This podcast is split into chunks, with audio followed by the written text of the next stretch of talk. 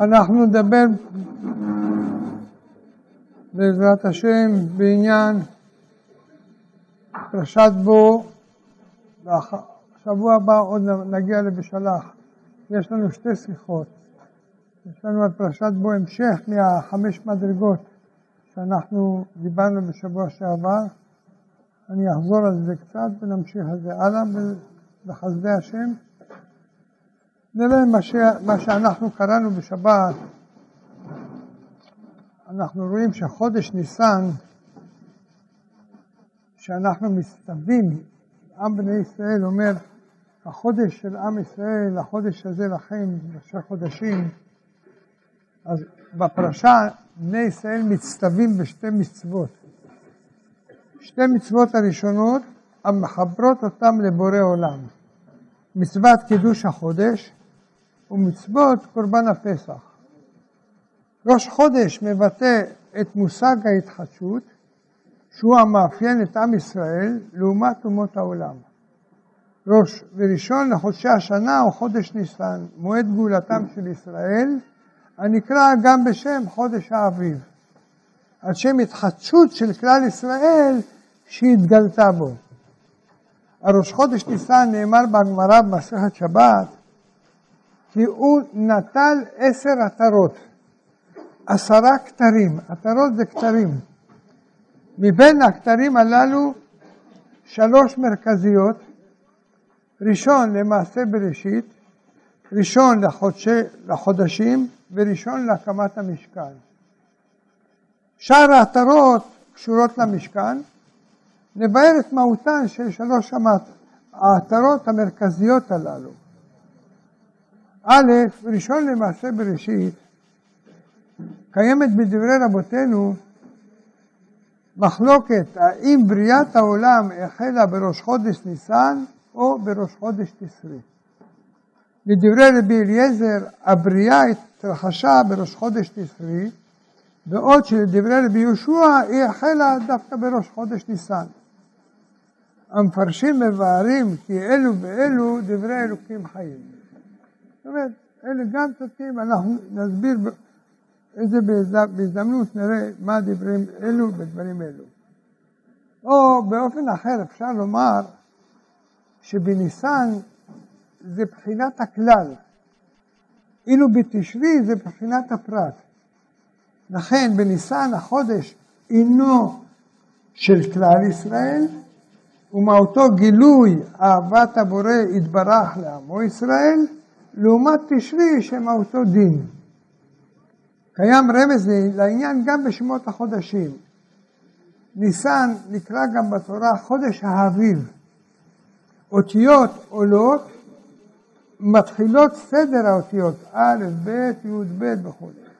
דבר המבטא חסד, בעוד שתשרי אותיות יורדות, ת', ש', בסיום סדר האותיות. דבר המבטא דין. ב', יש לנו ראשון לחודשים. בראש חודש ניסן בני ישראל מצטווים הן על מצוות ראש חודש והן על קורבן הפסח ביציאת מצרים. זו למעשה תחילת לידתו של עם ישראל ויש בכך השלמת לבריאת העולם הכללית. אפשר לומר כי קיימים שלושה שלבים ביציאת מצרים, מחשבה, דיבור ומעשה. בראש חודש ניסן מתחיל התהליך בבחינת המחשבה, השורש ליציאה מעבדות לחירות, בי' בניסן מתרחש שלב ב', את ישראל קושי מתעשה לקרעי המיטה. שלב זה הוא מקביל לבחינת הדיבור. שכן עשה היה עבודה זרה של המצרים, ובני ישראל מכריזים קבל עם בעל ועולם, כי הם שולטים על העבודה זרה של המצרים. השלב השלישי מתרחש בי"ד ובט"ו בניסת, את בני ישראל שוחטים את קורבן הפסח ואוכלים בשר הקורבן. שלב זה אינו מבחינת המעשה, שחיטה, אכילה. השחיטה עניינה הביטול המעשי של העבודה זרה של מצרים, בעוד שאכילת הקורבן משמעותה כריתת ברית עם בורא עולם. בממד זה אנחנו רואים הגבלה מעניינת נוספת לחודש תשרי. התאריכים א', י' וט' בחודש הם משותפים לשני החודשים.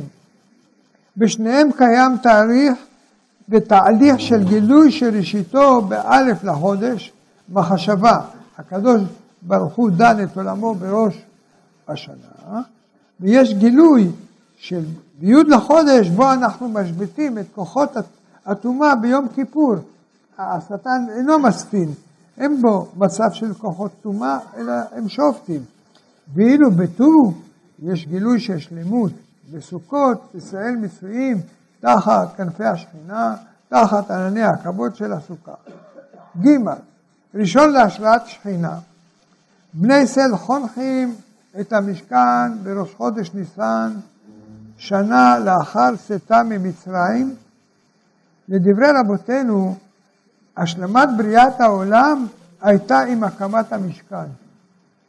כדברי רבותינו, שאינו מוציאם משם, הכוונה ממצרים, אלא על מנת שיעשו לו משכן וישרה שכינה ביניהם. כמו כן, עד שלא הוקם המשכן, היה העולם רוטט, ושהוקם המשכן נתבסס העולם.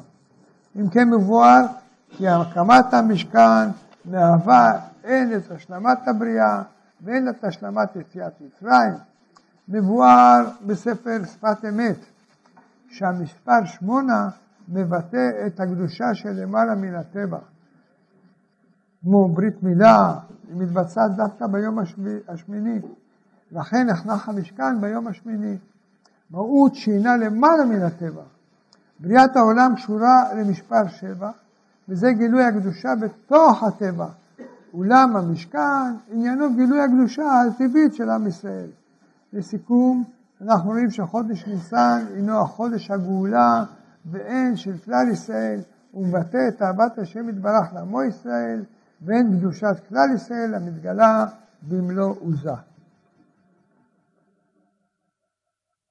בפרשת בשלח, אם אנחנו ניקח דווקא את, את הסוף של הפרשה, אז חשוב ביותר בפרשה, הדבר החשוב ביותר בפרשה הוא גם כן העניין של המלחמה בעמלק.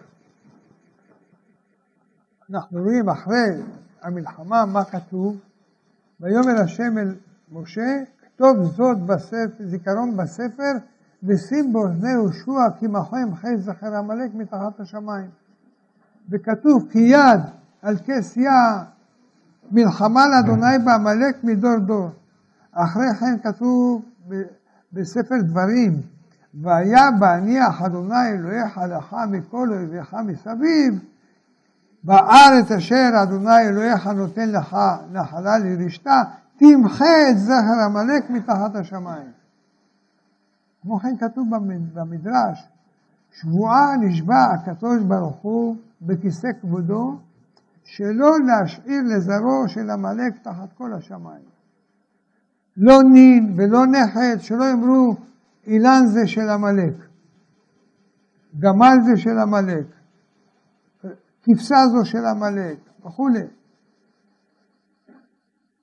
שוחט, מי הוא אותו עמלק שהקדוש ברוך הוא עצמו יכריז עליו מלחמת חורמה שכזו שאפילו שמו לא ייזכר? ראשית חשוב להבין שהיה איש כזה שקראו לו עמלק. הוא היה נכדו של עשיו. ידוע שרבי שמעון אומר, הלכה היא שעשו שונא ליעקב. אחרי כל מה שעבר בשני אחים, שנאתו של עשיו הייתה כל כך גדולה, שהוא יחדיר את השנאה הזאת בגנים של בניו ובני בניו. ראשית הוא שלח את בנו אליפז להרוג את יעקב. וכשאליפז לא קיים את שליחותו, השביע עשיו את נכדו, שינקום את נקמתו. אומרים שהאיבה של עמלק בערה בו כל כך שהאריך ימים את כל תקופת גלות מצרים. רק כדי שיוכל להתנפל על בניו של יעקב ברגע שאלו משם. אומר המדרש, ארבע מאות פרסה, פסע עמלק מהררי שעיר לרפידים להילחם עם ישראל, ועמד על הדרך כדוב שקול להעמיד, להעמיד גם אם על בנים. לכן אויב טעון שנאה, והוא, שבהחלט הוא מזכיר את האויבים שמאיימים עלינו גם כיום. התורה מספרת שעמלק החל לתקוף את ישראל כמעט מיד לאחר חציית ים סוף. אומנם בני ישראל היו שתויים בתוך ענני הכבוד, אף, אויב לא היה יכול לגעת בהם.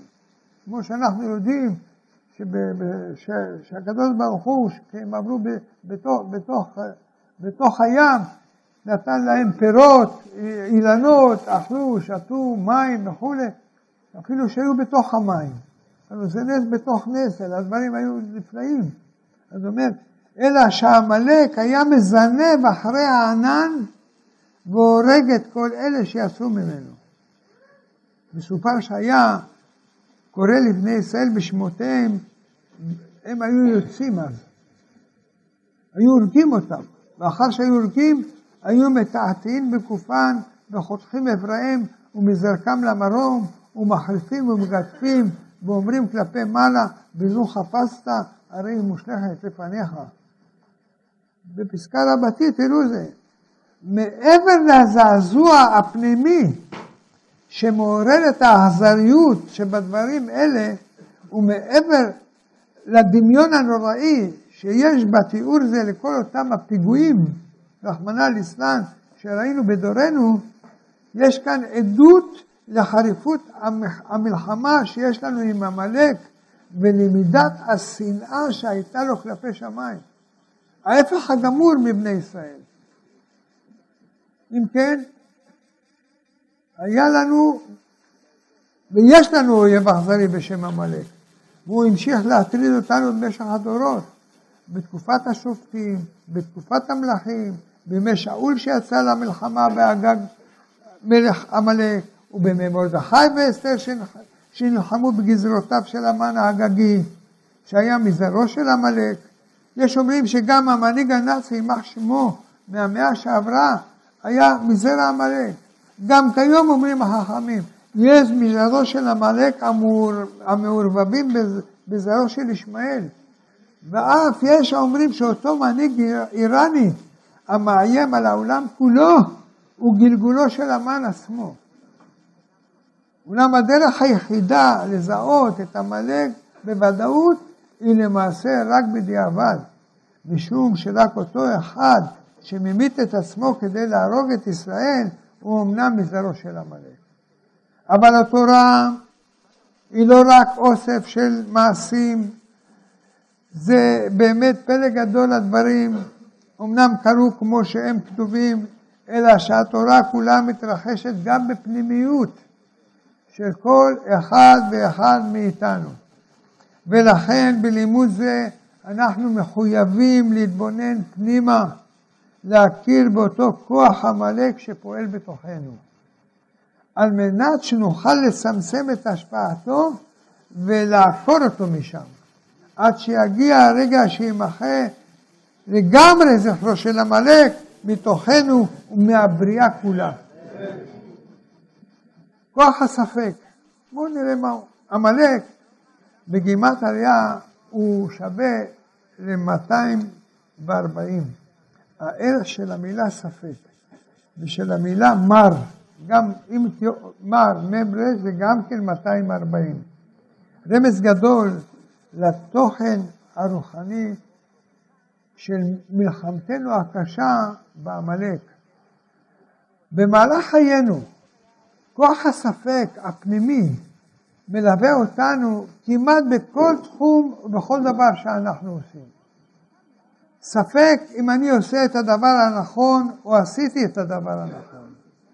ספק אם בחרתי את בן הזוג המתאים, ספק אם יהיה לי מספיק כסף, מספיק אוכל, מספיק אהבה, אפילו המילה מספיק יש בה את הספק. אבל אם מצמצמים את כל הגילויים הללו לנקודה אחת, הרי זה ספק באמונה. המכשול הגדול ביותר שלנו בפני האמונה התמימה. אמונה שלמה בבורא עולם. זה הספק, אותו כוח עמלקי שמרעיל את המערכת שלנו בהרהורים מחלישים שוב ושוב. אמנם כל ענייני הפרשה הם עניינים של התחזקות באמונה וביטחון בבורא עולם. לכן גם מופיע העניין של מלחמת עמלק בפרשה. מלחמה רוחנית. אם כן, מלבד המלחמה הגשמית שיש לנו עם עמלק, עומדת בפנינו גם המלחמה הרוחנית. תורת הקבלה מגלה שהבורא הוא טוב ומיטיב, ותכלית הבריאה היא להביא את העולם לתיקון השלם. שהטוב הזה יתפשט וימלא את כל הבריאה כולה. שיקוים הפסוק כי מלאה הארץ את דעה את אדוני כמים לים מכסים. כך אומר לנו הנביא ישעיהו. כשעם ישראל יצאו ממצרים, אחרי כל הגילויים וכל הניסים הגדולים, הם היו אמורים להגיע ישר אל הר סיני, לקבל שם את התורה, ובכך להביא את התיקון השלם לבריאה. אלא שאז בדיוק הגיע עמלק. למעשה זה מהלך שחוזר על עצמו גם בהמשך. כשהדור שנולד במדבר הוא קרוב כבר להיכנס לארץ ישראל, להביא את גמר התיקון. מגיעים בלעם ובלק להפריע. אבל רבותינו אומרים שסופי התיבות של בלעם ובלק זה עמלק. שהם באים מאותו שורש רוחני. כשמלך שאול, זמן קצר לפני אה, בניית בית המקדש הראשון, התעורר כל העניין עם עמלק גם כן. כשעמדו לעלות חזרה מבבל לבנות את בית המקדש השני, התעורר המן האגגי ועשה את כל מה שעשה. אנו רואים שבכל פעם שמתעוררת שעת כושר ועם ישראל מתקרב אל גמר התיקון, מתעורר אותו כוח של עמלק ומצליח לקלקל את השעה. יש לנו אותו דבר גם מלחמה פרטית. הספרים הקדושים מלמדים אותנו, עמלק הוא שורש של קליפת הסטרא אחריו, ומטרתו לטמא את ישראל כדי למנוע את גמר התיקון. למה? מפני שהוא יודע שהוא גומר את תפקידו. אז הוא לא רוצה לגמור את תפקידו. זה אחת הסיבות. את התפשטות הטוב המוחלט בבריאה. שוב נזכיר שהמילה טמא היא מרמזת על אטימות. איתום הכניסה של האור שהבורא רוצה להשפיע לנו, אומר שם הנתיבות שלום, אם אתם זוכרים בשיעורים שאמרנו, יש כאן לימוד גדול עבורנו. בנוגע לכל יהודי בפרטיות, בפרטות, בזמנים הגבוהים שלו, כאשר הוא מתעלה, הוא מקבל על עצמו להיטיב דרכו, הוא מתחיל לגדול, אז מתגברת עליו קליפת עמלק, למנוע ממנו מלהגיע לעולם התיקון, שלא יהיה התיקון הגמור של עולמו הפרטי. נתיבות שלום, ככה אומר לנו, אתם זוכרים בפרשת בשלח, דווקא ברגעים שאנו קרובים להגיע לשלמות של שלב מסוים בעבודתנו הרוחנית, שאנחנו נוגעים בקצה, קצהו של תיקון, מגיע כוחו של הספק. הוא מנסה לקלקל את כל מה שהשגנו. אילולא ההבנה יותר פנימית על מה שכתוב, לא כל הרוצה ליטול את השם, יבוא ליטול. אומר, תוכנית זו של הבריאה הייתה נראית די אכזרית. דווקא כשאני מתעלה שולחים את הקליפה הכי קשה, שבאה להרחיק אותי מהשם יתברך. אלא שהנשמות שלנו בחרו להתייגע בעולם הזה על מנת להסיר את תחושת לחם הביזיון. מעל השפע האלוהי המושפע אלינו מאין סוף ברוך הוא. ולכן דווקא לפני רגע המילוי, רגע החיבור, אנחנו נדרשים לעשות מאמץ נוסף. מה שנקרא בפי ההמון המייל הנוסף, כדי להתעלות, להיות ראויים ליטול את השם, להתחבר למקום חיותנו. מתי עמלק הגיע? נחזור רגע לסיפור שמספרת לנו התורה.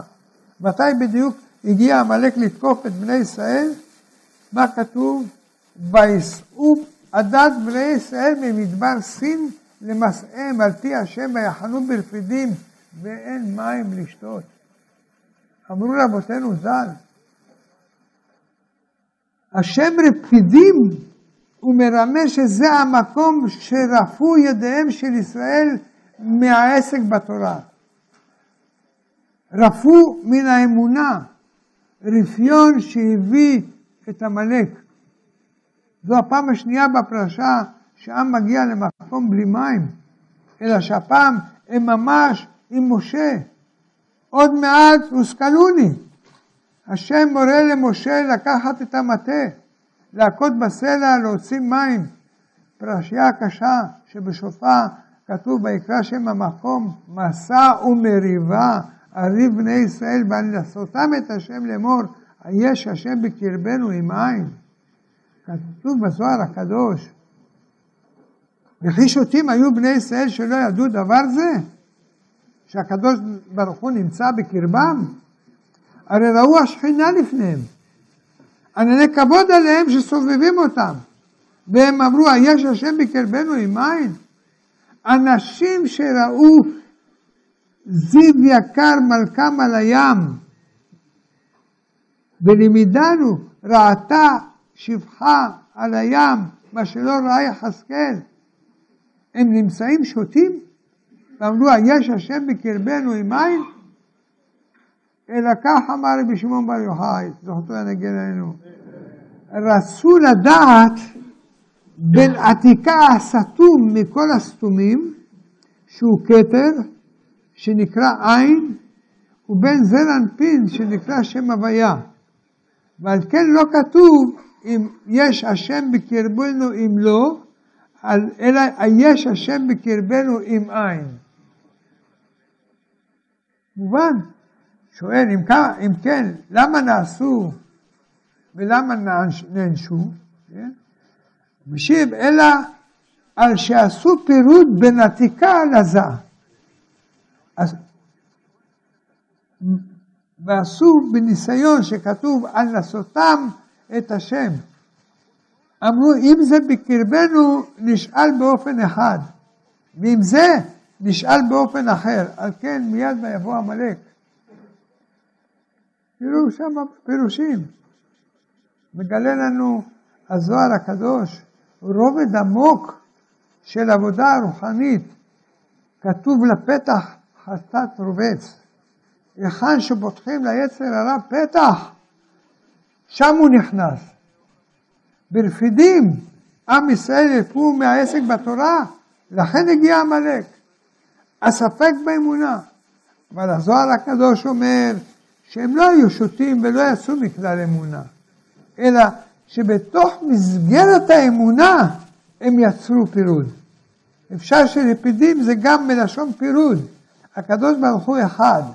כל גילויי השמות והמדרגות הם רק מצד הכלי המקבל, וחובה עלינו לזכור זאת בעיקר כשאנו עוסקים בלימודים האלה של הקבלה.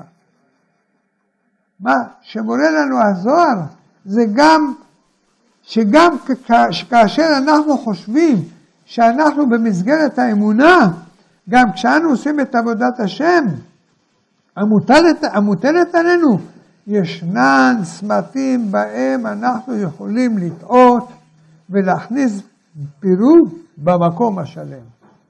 חלילה. האמונה דורשת שלמות והתחזקות תמידית. אם יש לאדם הרהורים, סימן שנחלשה עבודתו וכדאי לו להזדרז ולהתחזק.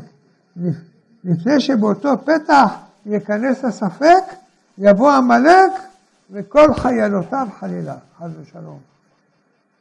הפירוד, הפירודים בתוכנו, בלי לשים לב, אנחנו עושים פירודים בשם השם בתוכנו. כל דבר בעולם מורכב מפנימיות וחיצוניות. בתודעה שלנו. אנו בעיקר תופסים את הדברים בצורה חיצונית. יש את השם והוא למעלה בשמיים והוא סובב אותנו מכל עבר. ויש אותנו. יוצא שאני מחליט כמה אני נותן לשם להיכנס אליי? משא ומתן מגוחך. עד כאן זה הקדוש ברוך הוא ומכאן זה אני? יש דבר כזה. תחושת ישות שיוצרת פעילות בשם השם אצלנו בבפנים. בכל פעם שתחושה זו מתעוררת, הגאווה הזאת, אנחנו בעצם מתנתקים מהאור של הבורא ויוצרים פרודים קטנים בתוך עצמנו ובשמיים ממעל. זה לא משנה, לא משנה מי אנחנו, מה המקצוע שלנו, כמה התקדמנו רוחנית, כמה מצוות אנחנו שומרים. כל עוד אנחנו אוחזים בתפיסה חיצונית של המציאות, כל עוד אנחנו בעולם התיקון, שם השם אינו שלם והכיסא אינו שלם. יש עוד עבודה לעשות, לייחד ייחודים, לחבר חיבורים, לתת את האמונה השלמה לסובב אותנו, רק אז יוכל להימחות זכר עמלק מתוכנו. כפי שאומר המאור בשמש, המאור בשמש אומר, והנה קליפות, קליפות עמלק היה לעקור ישראל מהאמונה שלמה בשם יתברך, ומבלבל מחשבותם באמונות רעות חס ושלום. כשבאו ישראל לאיזה ספק באמונה, אזי בא עמלק לנתק אותם יותר ויותר. מאמונת אלוהי עולם לגמרי חס ושלום. וזה ידוע שכוחו של משה רבנו עליו השלום זה להכניס בלב ישראל אמונת אלוהי עולם, בורא עולם, ברוך הוא וברוך שמו. שהיה משתדל בכל כוחו להכניס בלב ישראל אמונת אלוהי עולם. וזהו באי ידע באמונה עד בוא השמש. רצה לומר שגבר ידו והתחזק וחיזק גם את כל ישראל באמונה שלמה. שאין השם שלם וכיסא שלם עד שיתבררו כל הבירורים ויחזיקו ישראל באמונה שלמה בהשם יתברך ויהיה אדוני אחד ושמו אחד. זה אומר לנו מאור בשמש בפרשת בשלח. התנועה הפנימית שלנו נעה על ציר שבין האמונה השלמה שבאה מכוחו של משה רבנו לבין הספק הגדול מכוחו של עמלק המקרר והמרחיק וכל אחד ואחד מאיתנו חייב לחיות בערנות פנימית על מצבו בכל רגע ורגע. אנחנו רואים קריאת ים סוף, נכון? פתחנו ואמרנו שכל ענייני הפרשה הם עניינים של התחזקות באמונה ובביטחון בורא העולם. חציית ים סוף הייתה מבחן אמונה גדול. מי יצא ממצרים בכוונה הנכונה? מי באמת מאמין בשם? עם ישראל עמדו על ים, על ים סוף עבודה זרה של בעל צפון מצד אחד, המדבר הנורא ובו חיות טרף מצד שני, הים הגדול לפניהם, מאחריהם מתקרב פרעה וחילו, בנוסף ראו את השר של מצרים טס בשמיים לעזרת המצרים. כתוב במדרש, כשעמדו בני ישראל על הים נחלקו לארבעה כיתות. כת אחת אמרה, נפיל עצמנו לים. כת אחת אמרה, נשוב למצרים. כת אחת אמרה, נערוך מלחמה כנגדן. ואחת אמרה, ניסוח כנגדן ונערבבן. זה שאמרה נפיל עצמנו לים, אמר להם משה, התייצבו וראו את ישועת אדוני. זו שאמרה נחזור למצרים, אמר להם כי כאשר ראיתם את מצרים היום, לא תוסיפו לראותם עד עולם. לזו שאמרה נערוך מלחמה כנגדן, אמר להם אדוני יילחם לכם. וזו שאמרה ניסוח כנגדן, אמר להם ואתם תחרישון. משה רבנו בחוכמתו עמד ופייס את כולן ושמעו לקולו וקיבלו ממנו. מה קיבלו ממנו? את כוח האמונה. יש עוד סברה אומרת שלא נכנסו כל בני ישראל לתוך המים עד שלא נכנסו בתוך המים לא נחצה הים. זאת אומרת שהיו צריכים להראות אמונתם במעשה. גם תשובתו של הקדוש ברוך הוא למשה, לנוכח המצב, מה תצעק אליי, דבר אל בני ישראל וייסעו, איפה ייסעו? לתוך הים. מעידה על הצורך באמונה במקום הגבוה ביותר, מעידה על כך שיש זמן שנדרשת פה פעולה של אמונה שלמה.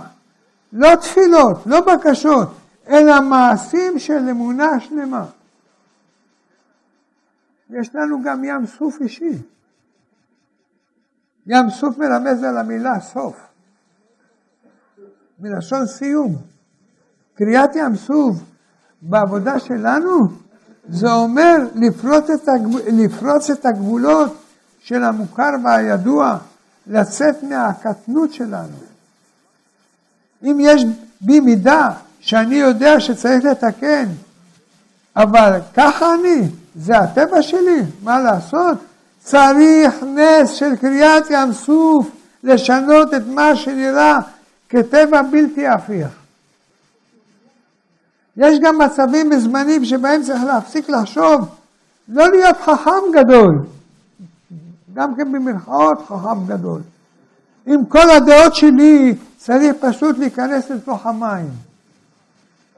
גם אם זה מפחיד והשינוי גדול מדי, הפרשה אומרת לנו, תעשו כן ומשם תבוא לכם הישועה. ככה זה, כשהקדוש ברוך הוא רוצה להוציא אדם מהגלות שלו, לקרב אותו אליו, הוא מכניס אותו למצב אבסורדי, ששם צריך לפתח אמונה מעל הדעת. אמונה בתוך הדעת זה גם להתפלל, כי יודעים שתפילה עוזרת, זה להילחם, כי יודעים שהמלחמה עוזרת. האדם צריך לעשות את רצון השם, שזהו אמונה מעל הדעת, להיכנס לתוך הים, כי השם אמר, זה הפתרון. עכשיו, לא הזמן של פעולה, אלא רק רצון השם.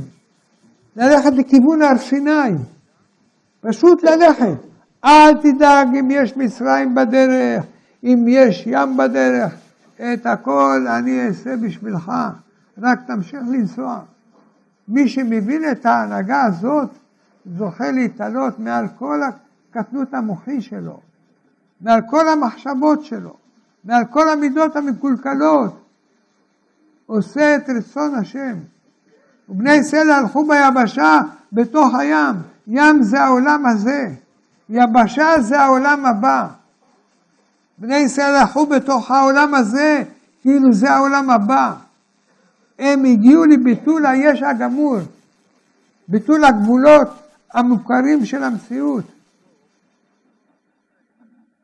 אנחנו רואים גם שאכלנו לחם אבירים. בפרשה מתחיל גם המן לרדת מהשמיים. מזון רוחני, לחם של מלאכים, לחם אבירים אכל. ככה אומר לנו דוד המלך, כן? מזון שאכלו בני ישראל במדבר במשך ארבעים שנה, שם למדו את השיעור שהקדוש, שהקדוש ברוך הוא לבדו מכין את המזון ומאכיל את האדם. במדבר לא היה שום סימן של מזון. בני ישראל קיבלו בכל יום מנה מן קצובה. ברגע שאכלו, זהו, אין אוכל יותר. זה היה משביע אותם לכל, לכל היום, כן? כמו שכתוב, איש לפי אוכלו לקטו, איש על יותר ממנו עד בוקר. צריך כל יום לחכות למחר. ומי יודע מה יהיה מחר, אם אין חזאי, שגם כן זה ב... שאומר, הנה המן נמצא בדרך, ש... ש... יש צ'ק המן ברומטרי מתקרב, כן? לא רואים שום סימן וצריך להאכיל את הילדים. כתוצאה מכך היו עיניהם צופות לשמיים בכל יום, שירד המן היום. כמו אתמול. ככה, ככה למדו אמונה, ככה למדנו אמונה. זה לקח 40 שנה להחדיר את האמונה הזאת פנימה, כי זה לא היה רק עבורם. זו האמונה שתזרום באדם היהודי לדורי דורות, בכל המצבים, בכל המקומות. אומר הבעל שם טוב, זכותו יגן עלינו, אמן, שיהיה זכייה לעני שבכל יום יש לו רשות לדבר לפני מלך המלכי המלכים הקדוש ברוך הוא. כי העשיר ניתן לו מזונות, בפעם אחת השירות הרבה. שיהיה די כל ימי חייו, ואין הוא צריך לבקש מזונותיו בכל יום. נמצא שזוכה העני שהוא מדבר לפני השם בכל יום, והשם צריך לזכור אותו בכל יום ויום. העני מתחזק באמונתו מדי יום ביומו. אנחנו רואים גם כן מצוות שבת עם המן. בפרשה גם קיבלו בני ישראל את מצוות השבת.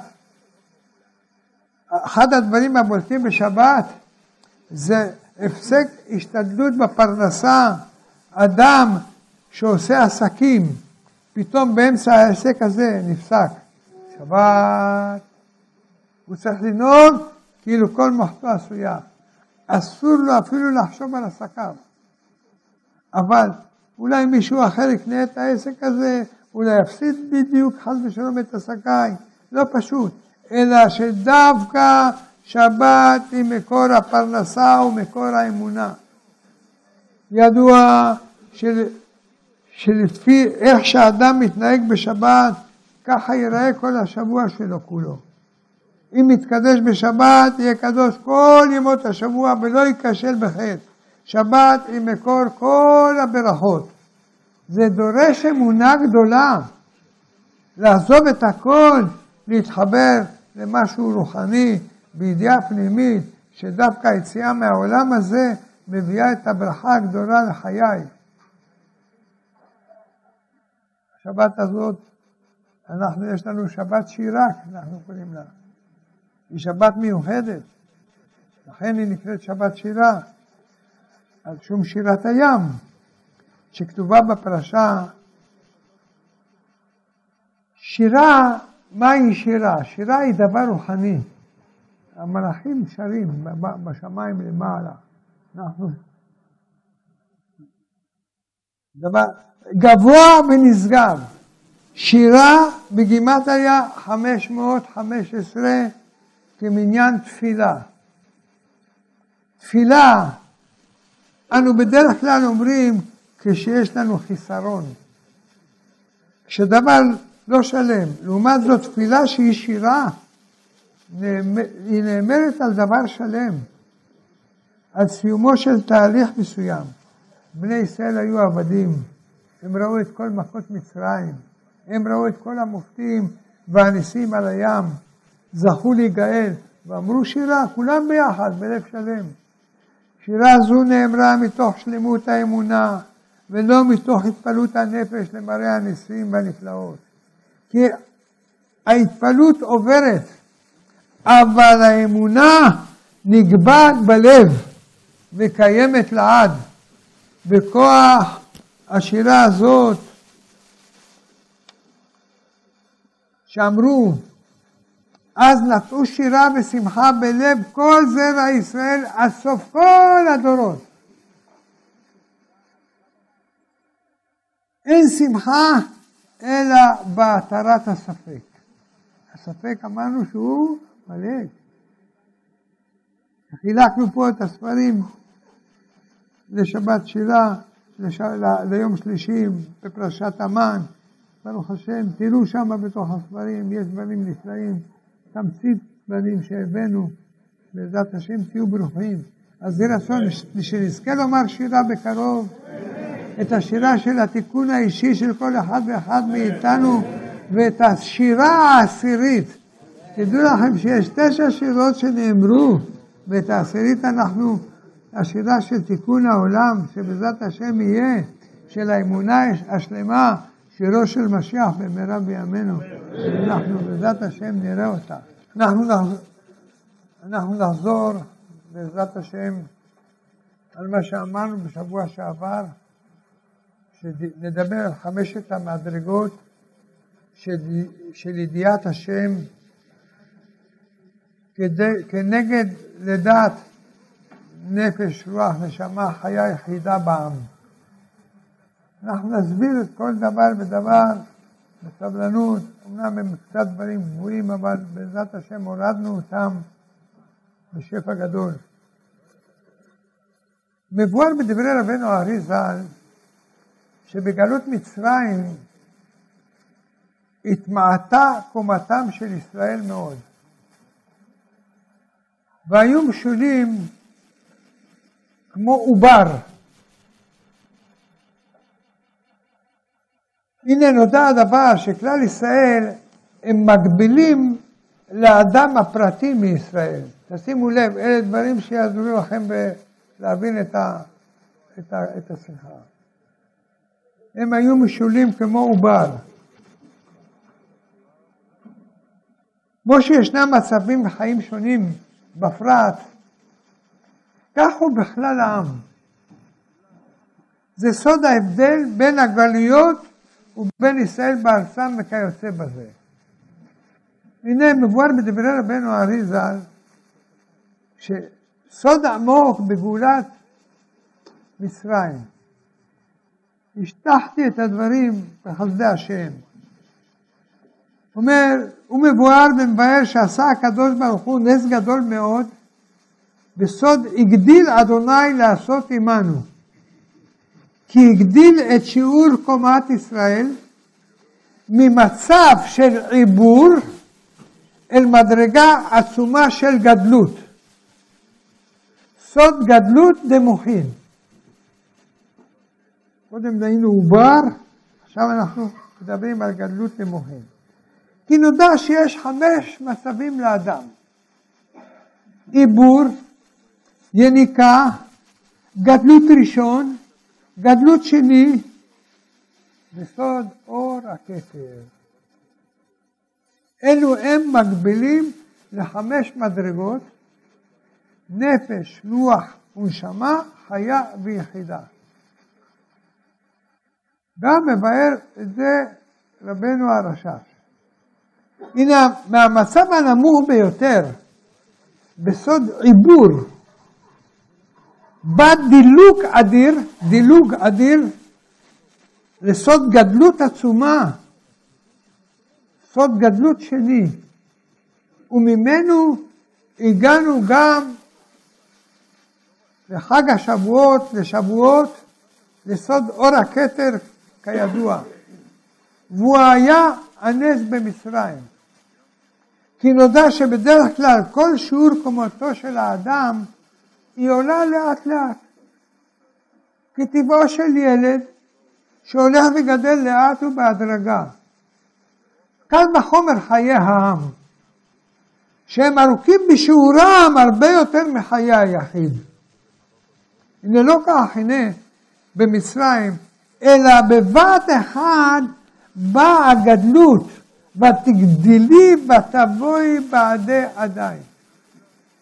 בשבוע שעבר דיברנו על חמש פעמים שהוזכר ידיעת השם במכות, בסודם עמוק, כי הוא מקביל, אמרנו, לבחינות נפש רוח, נשמה, חיה יחידה בעם ישראל.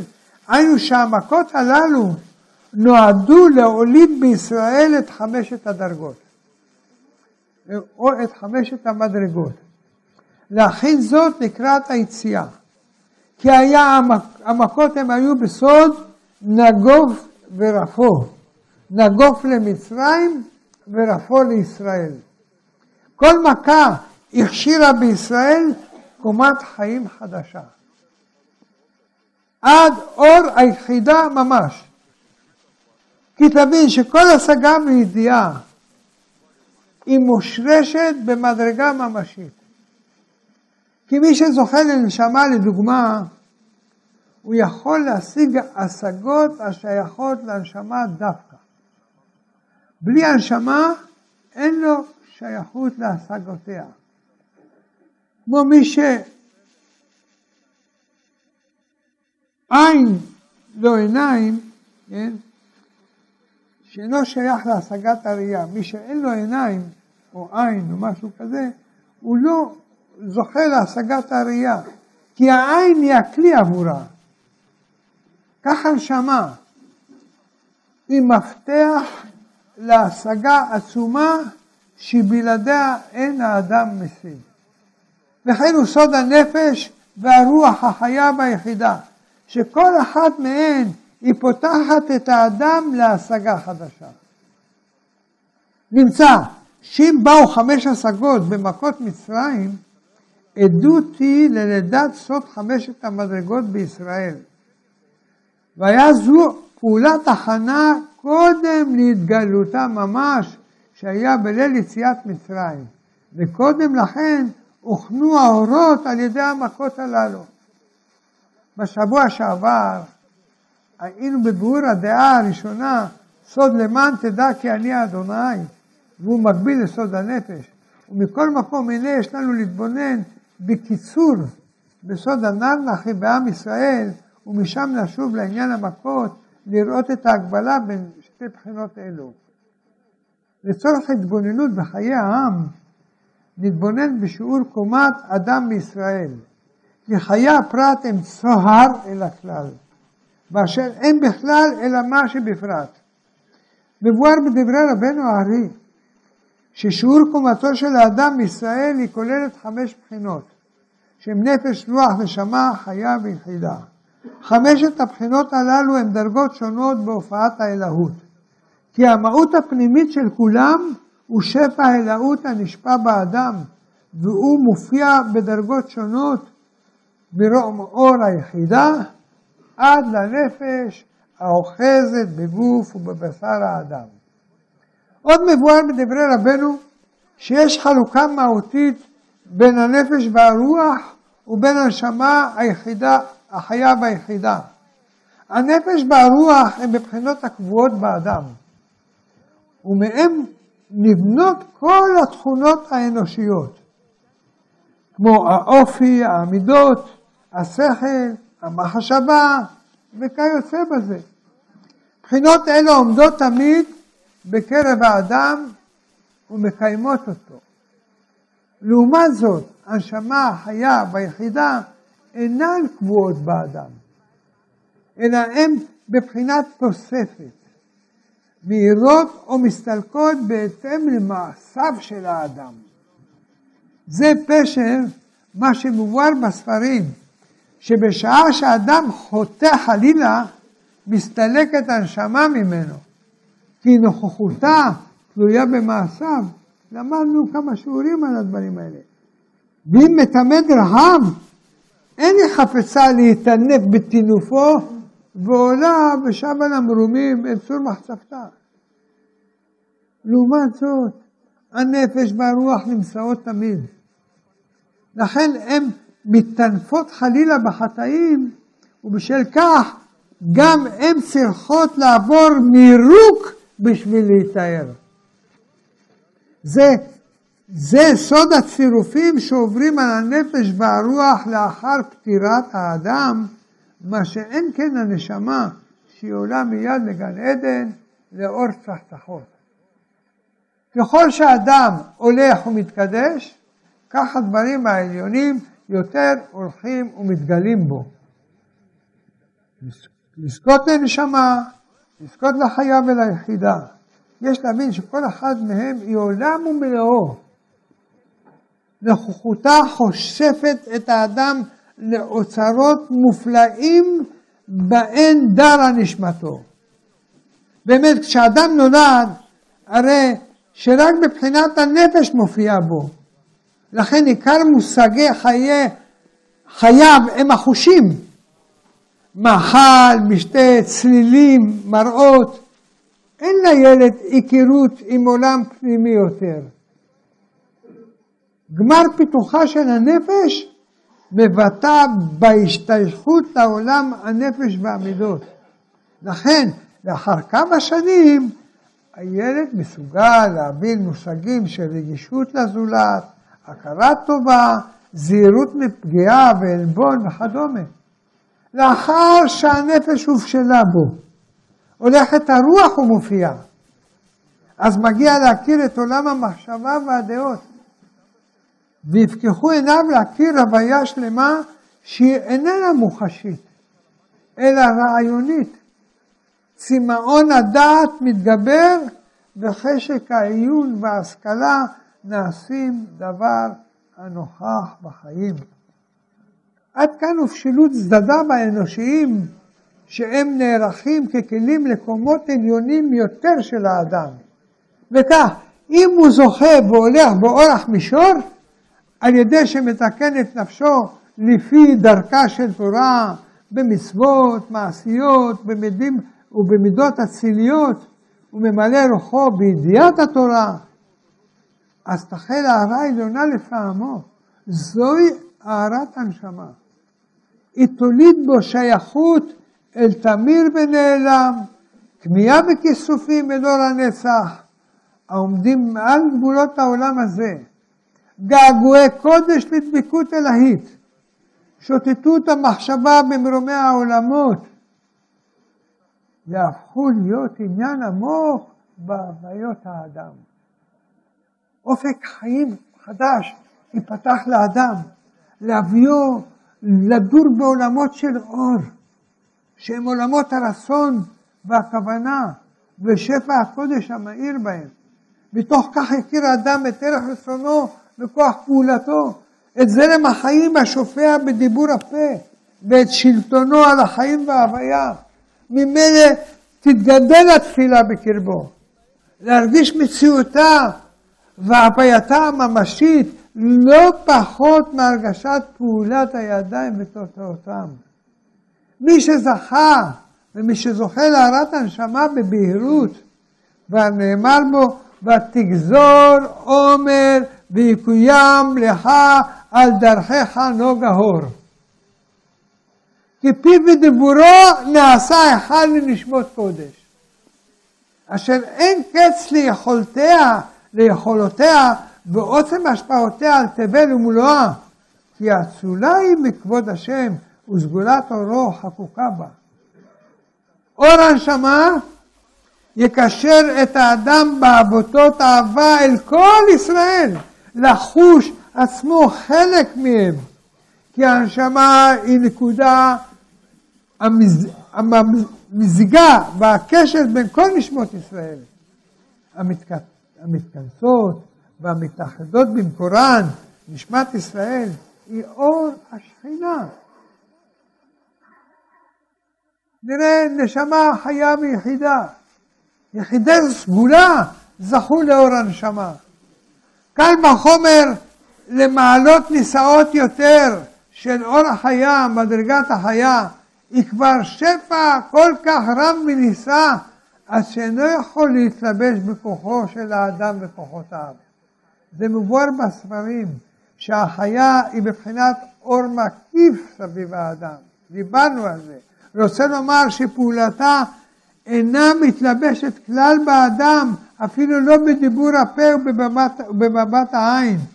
כדי לקשר עצמו לפעולתה, צריך האדם לדעת את סוד התפשטות הגשמיות ולהעלות את נקודת חייו אל תוכן האור העומד ממעל הגוף ובביטויי העולם הזה.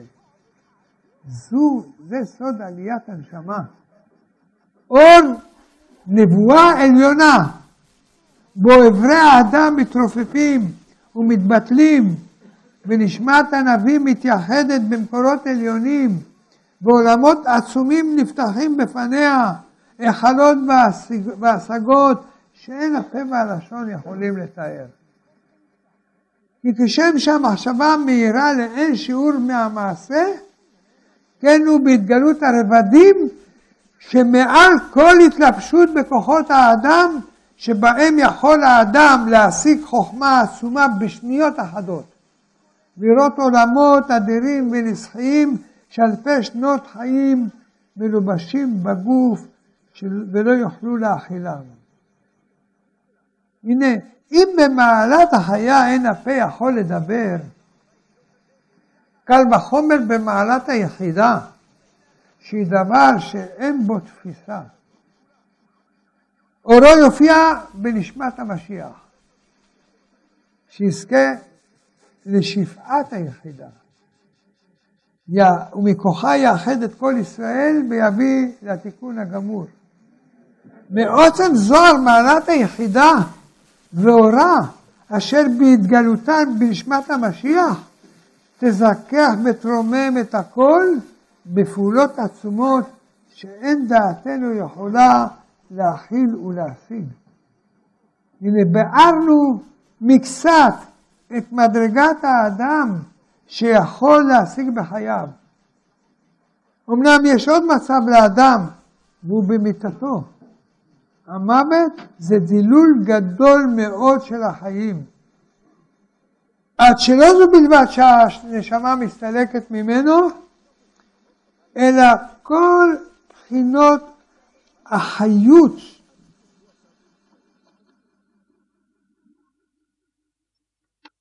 מסתלקות.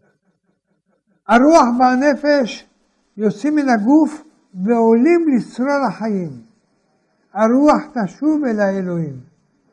הגוף נעזב לגמרי, לפיכך מתבטלים כל הופעות החיים, הכוללת את המידות והרגשות, חיי המחשבה, חיי החושים, עד לדילול גמור שגם הגוף עצמו מתפורר ונעשה אפר. אמנם אם היה נתק מוחלט בין הגוף ובין מדרגות החיים, אז לא היה יכול לקום לתחיית עולמים. לתחיית המתים. לפיכך, קצה התחתון דק כחוט השערה נמשך אל העצמות בקבר, זוהי המדרגה התחתונה ביותר של הנפש, אשר עליה נאמר, אך נפשו עליו תאבל. נפש זו קשורה בשלשלת נעלמת אל כל רום המעלות, אל הרוח, הנשמה, החיה והיחידה. ונוכחותה בתוך הגוף מבשרת כי עתידים כל המדרגות העליונות לשוב לאדם, בשעה שיקום לתחיית עולמים. ויסיים את תיקון זוהמת הנחש שנאחזה בגוף, שלפיכך הוכרח לשוב, לשוב לאפר, להתגבל שוב ולקום בצורה חדשה, להפוך כחומר חותם ויתייצבו כמו לבוש.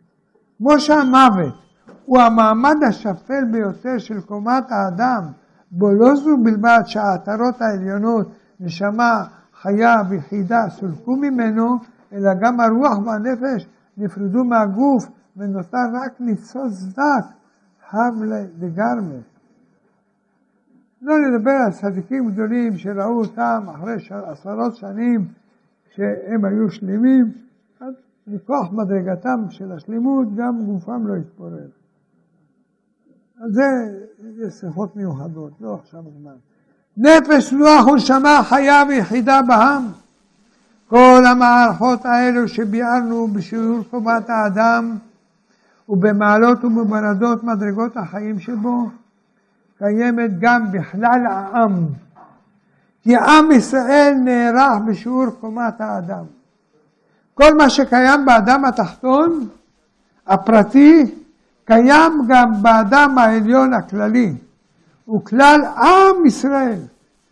אדרבה, העובדה שכל אלו הבחינות קיימות באדם למטה, הוא מפני שנברא בתבנית העליונים והמקור האמיתי הוא העליון. נמצא שיש לעם ישראל מדרגות שונות בהופעת החיים. התגלות הור האלוהות, נפש, רוח ונשמה, חיה ויחידה כלליים. כל אלו מתלבשים בגוף, שהוא עם ישראל שבעולם הזה. אמנם, כמו באדם הפרטי, כן, בכלל ישראל, ישנם מצבים שונים. החל ממצבים עצומים ועליונים, בהם מתגלות העטרות העליונות, בסוד נשמה חיה ויחידה, ועם מצבי שפל נוראים, בו אפילו הרוח והנפש מסתלקים, סוד המוות, שלא נותר אלא בלד גרמה. זה, זהו הגלות. בו נפרד הגוף לרסיסים ולא נותר שום רושם בחיי עם, לא רוחניים ולא גשמיים. כשישראל על אדמתם, הרי הם כגוף אחד חי. קשרי המשחר, העזרה ההדדית בחומריות, דומה למערכת היחסים של איברי הגוף. וכל אחד תורם את חלקו בשביל תפקוד בריא של המערכת הגופנית. כל זה הוא מכון, כלי בשביל הופעות אורה עליונות יותר, בסוד הארת נפש רוח השמה חיה ויחידה. שלבי ההתגלות של רבדים אלו הם כשלבי התגלות שלהם באדם הפרטי, כי אין בכלל אלא מה שבפרט. לפיכך בתחילה מתרגם, מתרקם הגוף מכוח הנפש שהיא חיותו, רק לאחר שהגוף בנוי ומפותח דיו, אז מפשילה הדעת לקבל אורות עליונים יותר, וקומות החיים העליונות הולכות ומופיעות בהדרגה. ובזה יובן תהליך חשיבה ארסה לאחר הגלות, שהיא כלידה מחודשת לאחר המוות. כל משאבי החיים והדת כוונו אל בניין הגוף והעצמתו, ואין פנות אל מדרגות נישאות יותר. כקטן החלה האומה את צעדיה בארץ ישראל, כשחפץ ליבה לעולם החושים והחומר, אולם כמו בחיי היחיד, מצב זה לא יוכל להישאר לעד, ותנועות הנפש המתגברות, החפצה בדעה והשכל, באור ומשמעות, מתגברים וטובים קומות חיים חדשות. הבאתי לכם פעם שבפרשת שופטים התורה מדברת על מדרגת נפש רוח נשמה חיה של העם, אלו הם ארבע המוסדות המרכזיים בחיי העם. מלך, סנהדרין, כהן גדול, נביא, כמו בגוף, שהלב אחראי על כל מערכת הדם. המוח על מערכת העצבים. כן, בחיי העם. ישנם איברים מרכזיים שמהם מתפשטת מערכת שלמה של חיים. לכל העם. במובן זה המלך הוא מרכז חיי הגוף והנפש של העם. הסנהדרין הם בסוד שיעור קומת הרוח. כהן גדול והמקדש הם בסוד אור הנשמה, והנביא הוא בסוד אור החיה. וגם המלך, המושל, הוא אמון על סידור החיים החומריים. מיסים, חובות האדם למדינתו, צבא וחוקי ממשל, נתונים ביד המלך. הוא מנהל את העם כולו במישור זה, זה סוד חיי הגוף. הסנהדרין הם מרכז חיי התורה בעם. זה סוד קומת הרוח, סוד לימוד התורה, שהוא עולם הדעת והמחשבה הקדוש של עם ישראל. הרוח משותפת עם הנפש, וממנה באים מלאכות מעשיות שמקבלות את הגוף לפעולות גבוהות, שירוממו אותו מעבר לפעולות גופניות שנועדו לשמירתו ובריאותו. פעולות אלו מזחקות את הגוף ומקבלות אותו להיות מכון להשראה העליונה. אלה הם סוד המצוות, שלא עשה חן לגול גוי, כי חיי הגוף של האומות אינו נוגע מעבר למישור החומרי. לא כן ישראל, שגופם נועד להיות כלי לנשמות קודש, לפיכך צריך להוסיף על שמירת גופו. גם את אורח חיי המצוות, שיקשרו אותו עם הנשמה וכל יתר העטרות העליונות.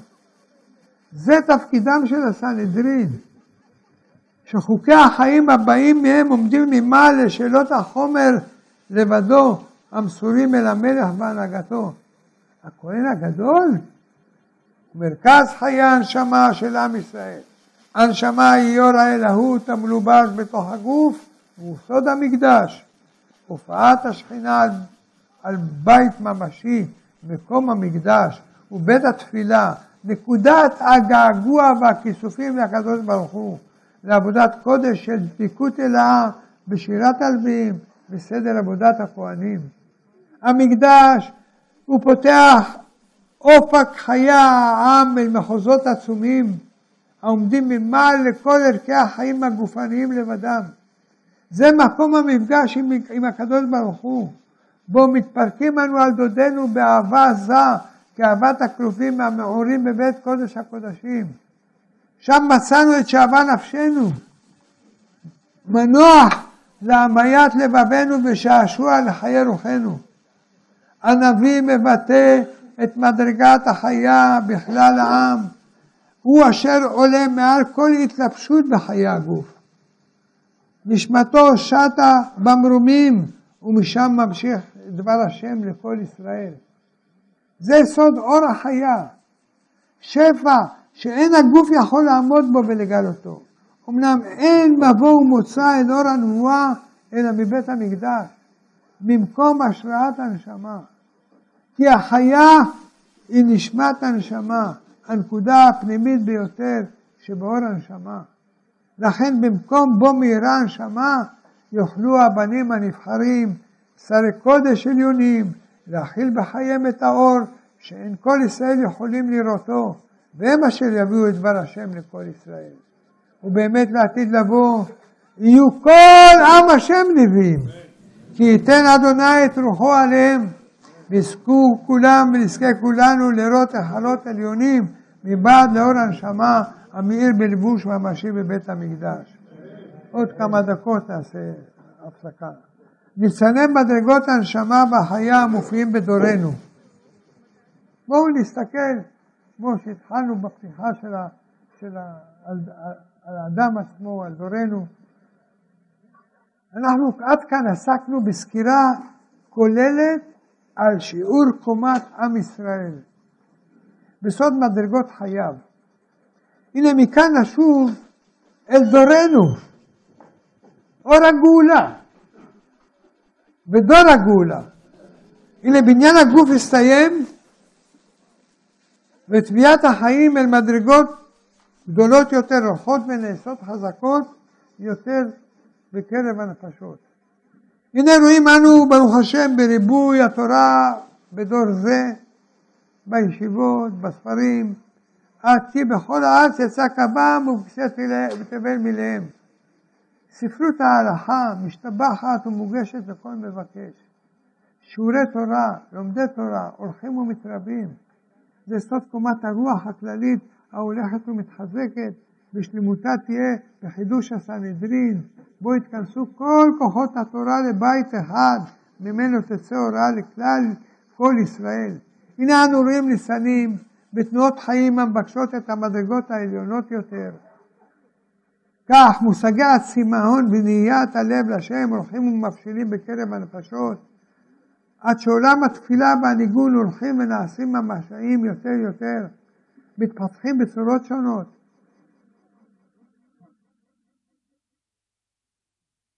שחק הלב לתרבות יהודית, לאווירה של שמחה וחיות בעבודת השם, נעשים מצרך עמוק בקרב נפשות רבות, ומעיינות תורת החסידות הכינו מזון רב מבורך לצמאון זה. כל אלו הם ניצנים ממדרגת הנשמה ההולכת ונטבעת מעם ישראל. דבר זה מעיד כי הגיעה השעה לבניין בית המקדש. לחיים העצומים של עבודת השם. שפכו בו בכל עוז. כי הנפשות מבקשות שמחה, כיסופים, דבקות בהשם באהבה. בכל מקום. ומקום כל אלו אינו אלא בבית השם, בריקודים העצומים, בשמחת בית השואבה בחג הסוכות, בשירת ההלל בקורבן הפסח.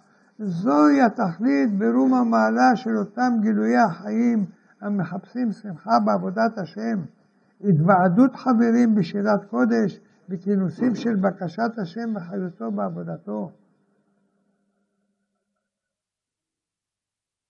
הצדיק בבחינת האדמו"ר, שכל ישראל נשואים על ליבו, ובעזרת השם הכהן הגדול שיהיה.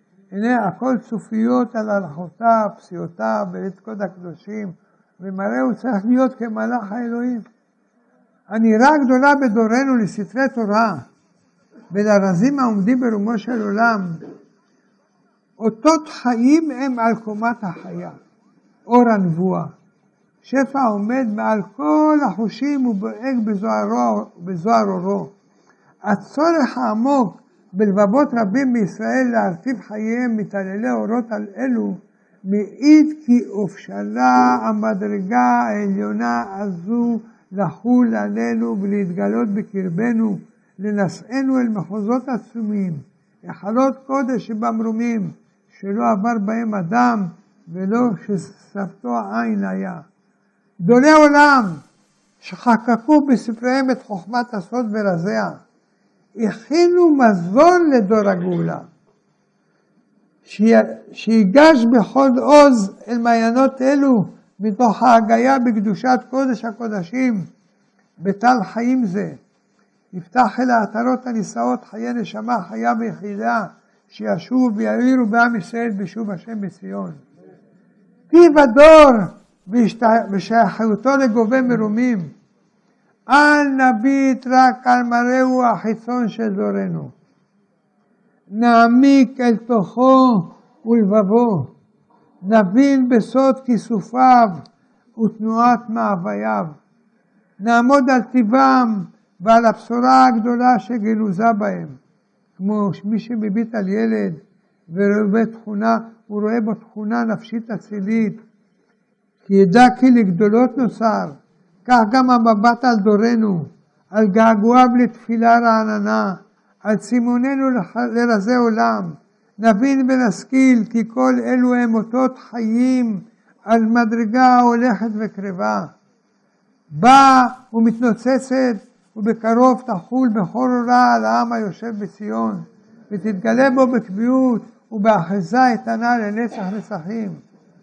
כך מבואר בספרים על סדר השגת האדם הפרטי, וכך הוא בחיי העם, כדרך כל התגלות בה היא טיפין טיפין הולכת ומתחזקת עד שבמהרה מתגברת מאוד כנער שאינו פוסק. כן תתרבה ההשגה בדורנו לסוד קומת הנשמה והחיה, ויאירו הם במלוא אורה בבית הגדול והקדוש, שנקרא שמו יתברך עליו.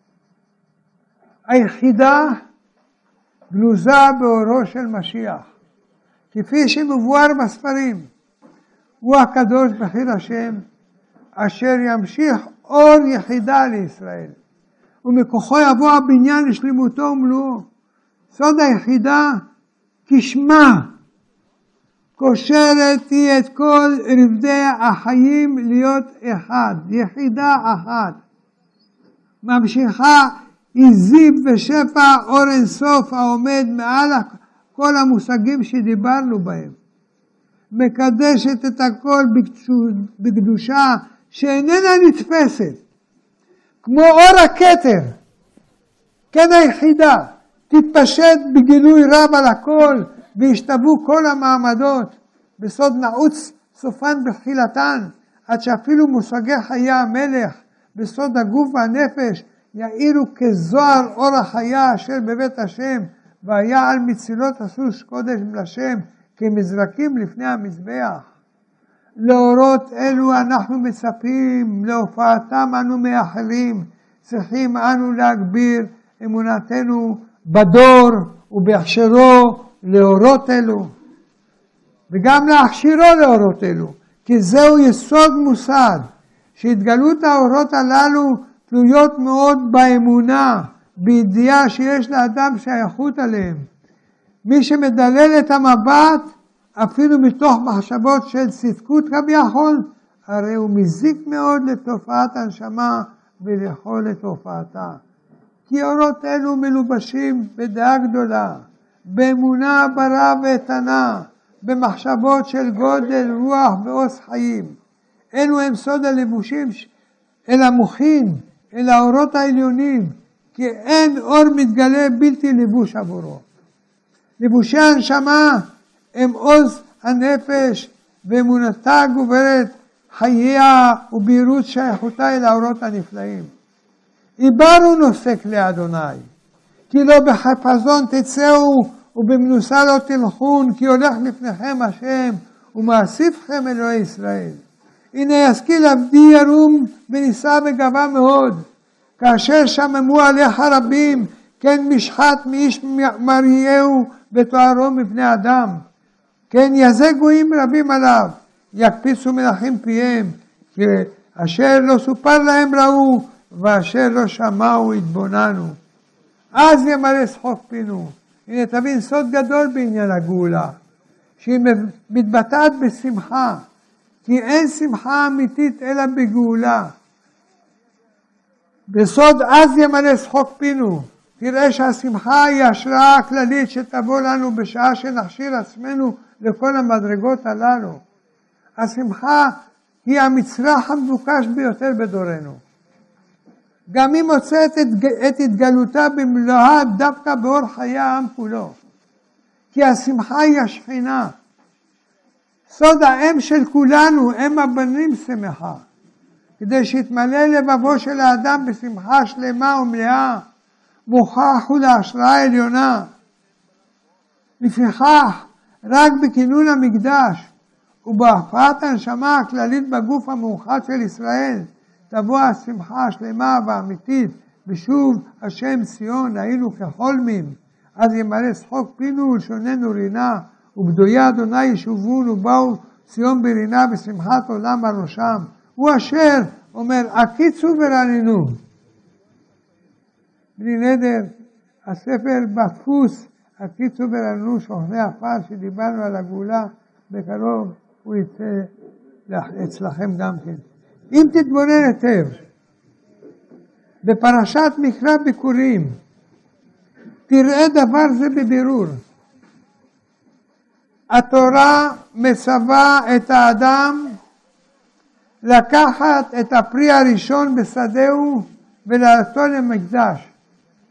ושם הוא עומד עם פריו ונושא נאום שלם המתחיל מיעקב אבינו, ארמי עובד אבי, דרך שעבוד מצרים, וירא אותנו המצרים, ומשם ליציאה ויוציאנו אדוני, עד ההגעה לארץ, ויביאנו למקום הזה, ובחותמו אומר, ועתה הנה הבאתי את ראשית פרי האדמה אשר נתת לי השם.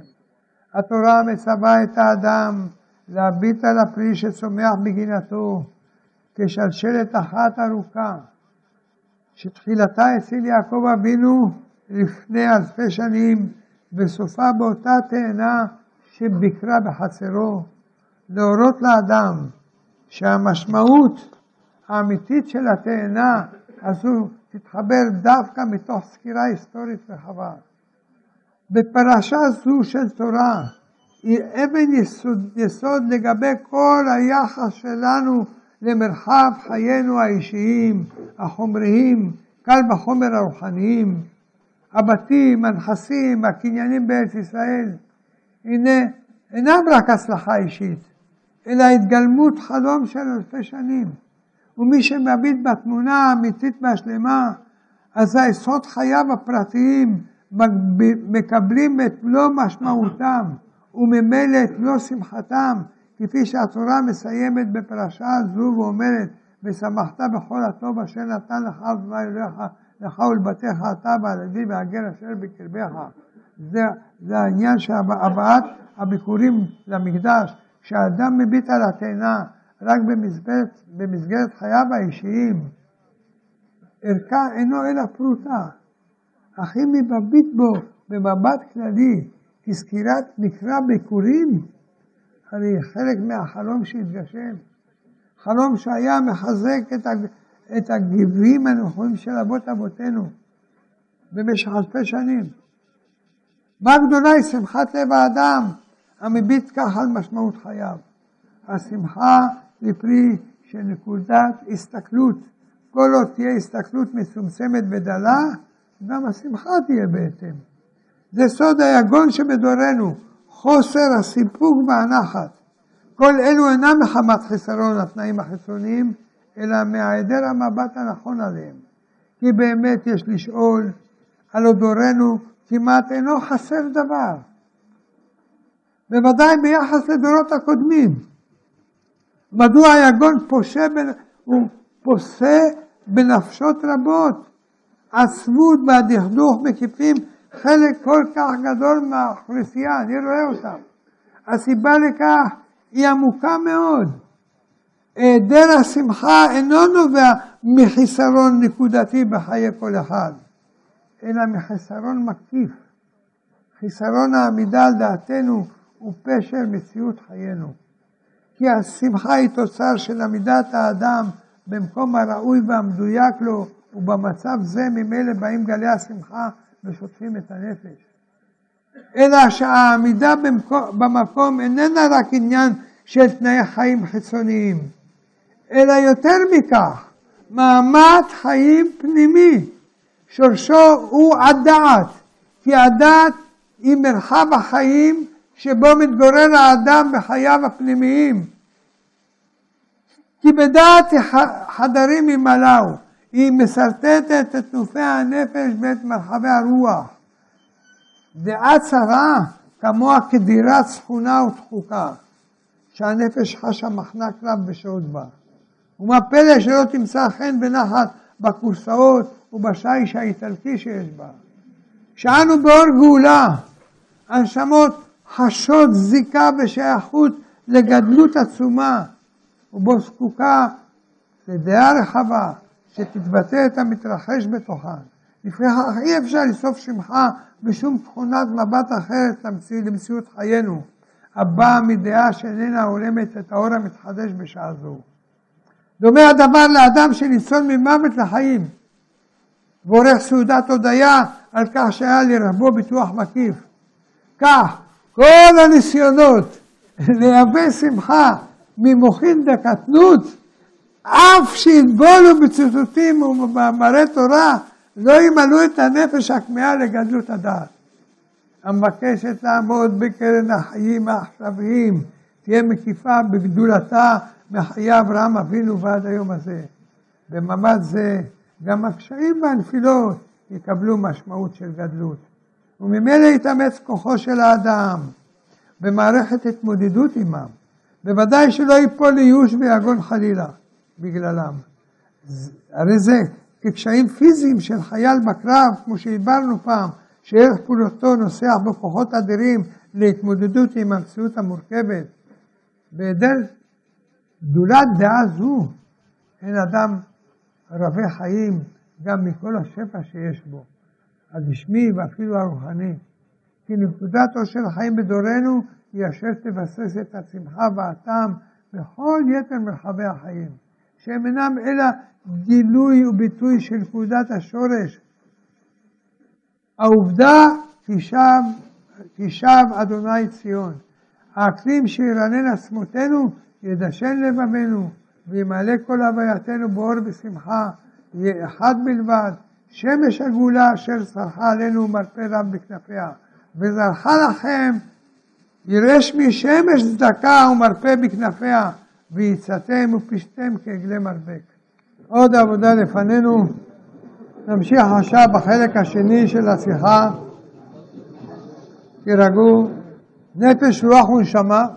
לאחר שראינו את, את הבחינות של נפש, רוח, נשמה, חיה יחידה בעם ישראל, אני אגש בקצרה רבה לבאר את ההגבלה בין ידיעת השם שהתגלתה באמצעות המכות ובין בחינות אלו שבעם ישראל. למעשה יש להבין יסוד עמוק, שכל הבחינות הללו באים לגלות את האלוהות בעולם.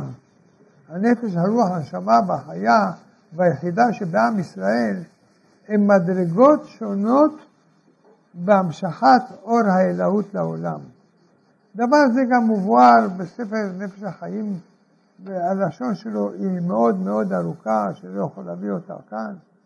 אבל מה אנחנו רואים בספר שהוא מביא? אנו רואים קצת, כל הבחינות הללו הן דרכות שונות בהתגלות האלוהות.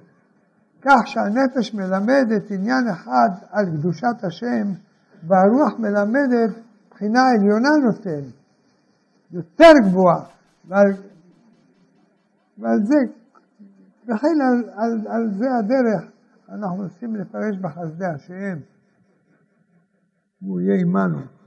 ידוע שהדם הוא הנפש, דם הוא נפש. ראינו שבמעקת דם היא באה ללמד יסוד הכל. למען תדע כי אני אדוני. הוא לימוד על עצם מציאות השם. כי פרעה כפר במציאות השם יתברך. על זה באה מכת דם ללמדו שהשם יתברך נמצא. עניין עניין זה מקביל היא לבחינת הנפש. תסתכלו, כי עצם חיות האדם וקיומו באים מהנפש. דבר זה מעיד על מציאות השם. כי מי שעיני שכלו יכול להבין שאין העולם נברא מעצמו. יש מקור, הוא בורא ומנהיג לבריאה. דבר זה ניכר מעצם הבריאה עצמה. זה הנפש שהוא קיום האדם. תבין שדבר זה נלמד ממכת דם. נודע שהאדם הוא הנפש. היינו שהוא בחינה, הבחינה התחתונה. כי אדם הוא מקור החיות של כל הנבראים והוא מקיים את גופם. ובלי דם אין חיים לאדם ולא לכל חי. ידוע. דבר זה בא מכת דם ללמד את פרעה כי הפיכת מים לדם מורה שיש מקור לדם. כי באמת הדם נוצר מבחינה רוחנית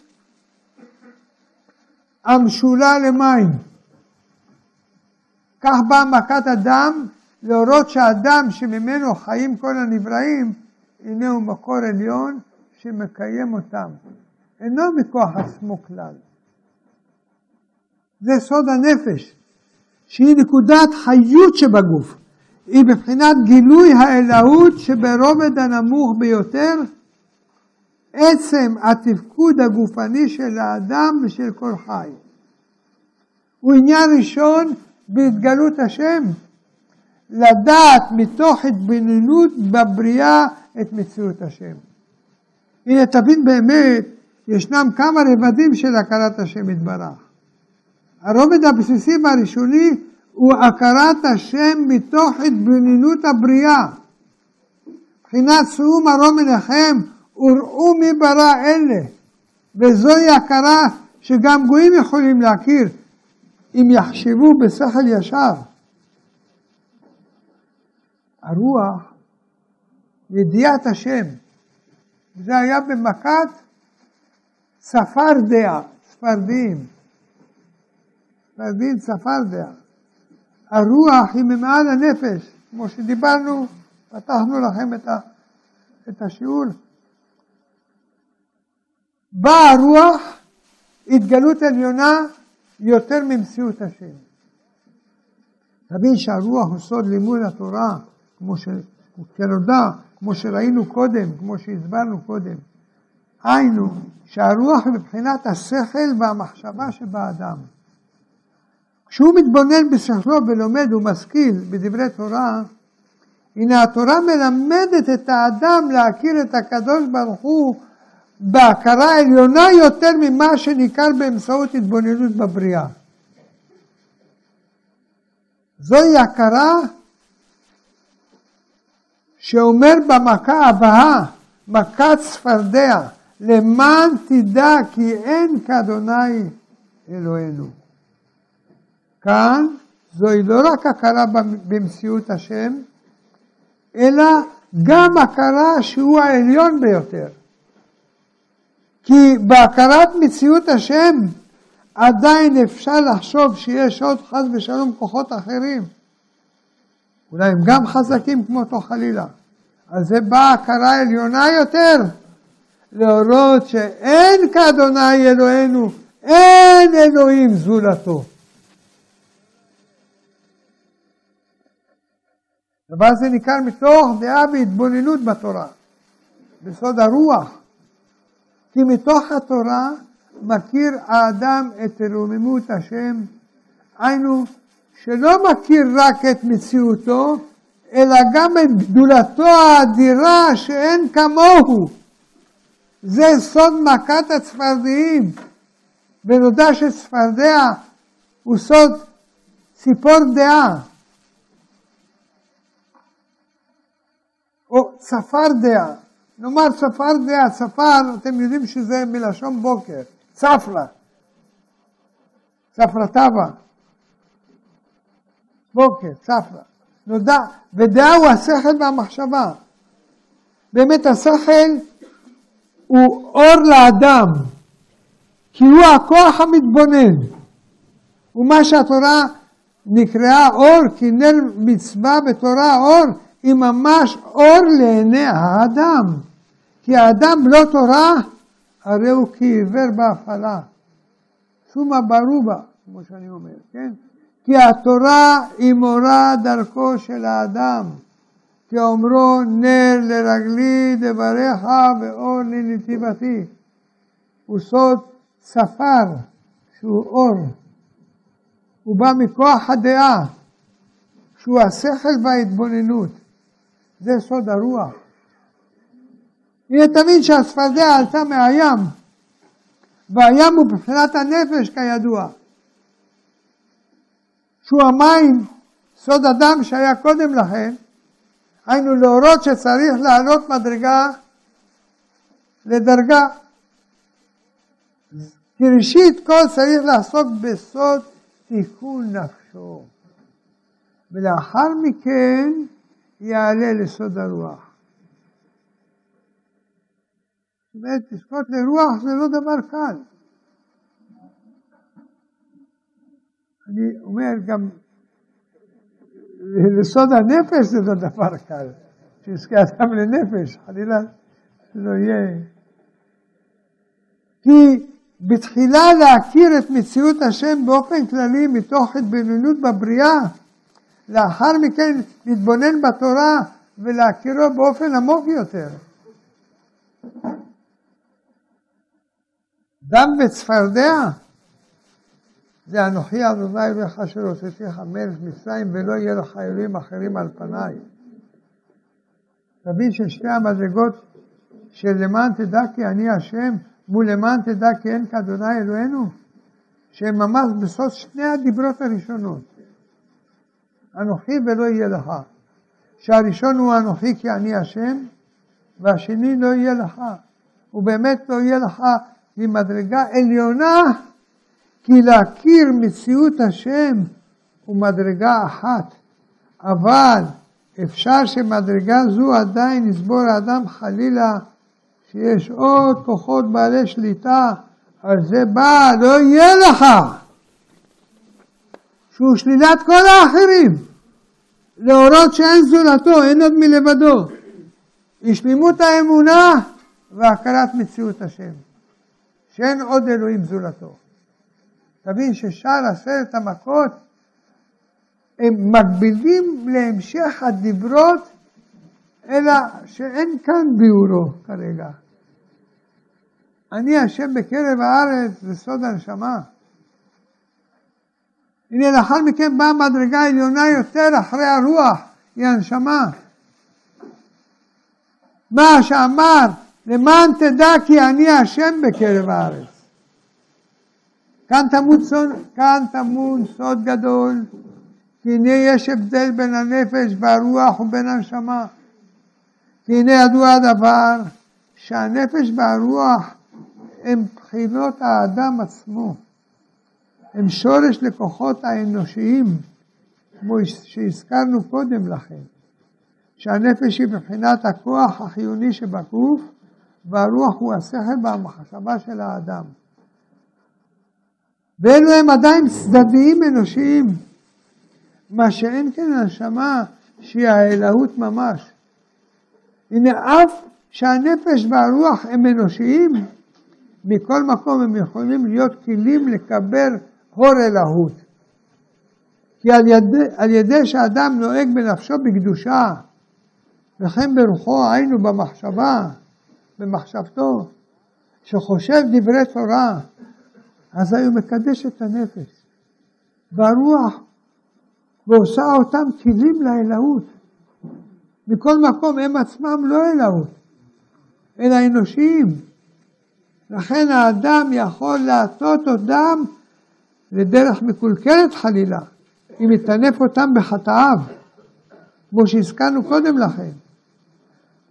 האדם יכול להטות את כוחות נפשו לדרך מקולקלת ולהשתמש בשכלו לדרך של טומאה, רחמנא ליצלן. מה שאין כן הנשמה. היא בעצמותה הון האלוהות, איננה כוח אנושי כלל. לכן היא לעולם איננה נפגמת, כמו שדיברנו כל הזמן. היא בעצמותה ממש מורה על קדושת השם, וזה מה שכתב בדבר בספר נפש החיים. כל זה מרוב טובו וחסדו הגדול יתברך שמו, אשר חפש להצדיקנו להיטיב אחריתנו, וזאת הפליא עצה וקבעם בעניין זה, שזה, שכל בחינות מהגימל אלו תתקשר בבחינה שעליה, כדי שעל ידי זה יוכל האדם לעלות ולהתקשר ממטה למעלה מעט מעט. לפי רוב עסקו בתורתו ועבודתו יתברך שמו וטהרת ליבו ואהבתו ויראתו. עד שיעלה וידבק בצרור החיים כביכול את השם אלוהיו יתברך שמו. לפי שורשו ומדרגתו, זאת ועוד אחרת. יש כמה עוונות שהנפש החוטאת באחת מהנה נתחייבה כרת או אבדון חס וחלילה. ועניין הכרת הוא שבחינת הנפש נפסק ונחרט משורשו העליון וירחק החבל שהיה קשור ומדבק בו עד הנה על ידי ההתקשרות הנ"ל. לבעל נידח ממנו נידח. גזרה רצונו יתברך שלא יחרטו חס ושלום לגמרי כל העשרה חלקים שמבחינת הנפש רק התשעית בבחינת התחתונים מחוכמת דילה ולמטה הם הנחרטים. אבל מבחינה העליונה סוד הכתר דילה איננו נחרט. שמצד דביקותו והתקשרותה עם תחינת הרוח כנ"ל נדונים כבחינת הנוח שהם נדונים כבחינת הרוח שאין בו כרת, כמו שאמרו להלן, והוא מחסד העליון ברוך הוא. שעל ידי הרוח, היינו על ידי וידוי דברים מלב, שהוא בבחינת רוח כנ"ל. יתעלו גם התשע בבחינת הנפש, להתקשר כולם בבחינת הרוח כמקדם. אם פגם וקלקל חס ושלום מבחינת הדיבור שלו, על ידי עוונות התלויים בדיבור, בלשון הרע וכיוצא, או שהרי עוונות התלויים בשורשם מבחינת הרוח, ונתקלקל בזה מבחינת הרוח, הגם שאין מבחינת הרוח נחרט כרת, כי לא מצינו בתורה עניין הכרת, רק אצל מבחינת הנפש לבד, ונחרטה הנפש ההיא, ונחרטו הנפשות העושות וכיוצא בדבר. וכל כך, תראו שם בספר הגלגולים, בסופו שם, על כל זה על ידי העוונות התלויים בשורשם מבחינת הרוח, ומקלקלו ופוגמו. הוא מגביל לעומת זה כוח רוח עצומה, רחמנא ליצלן.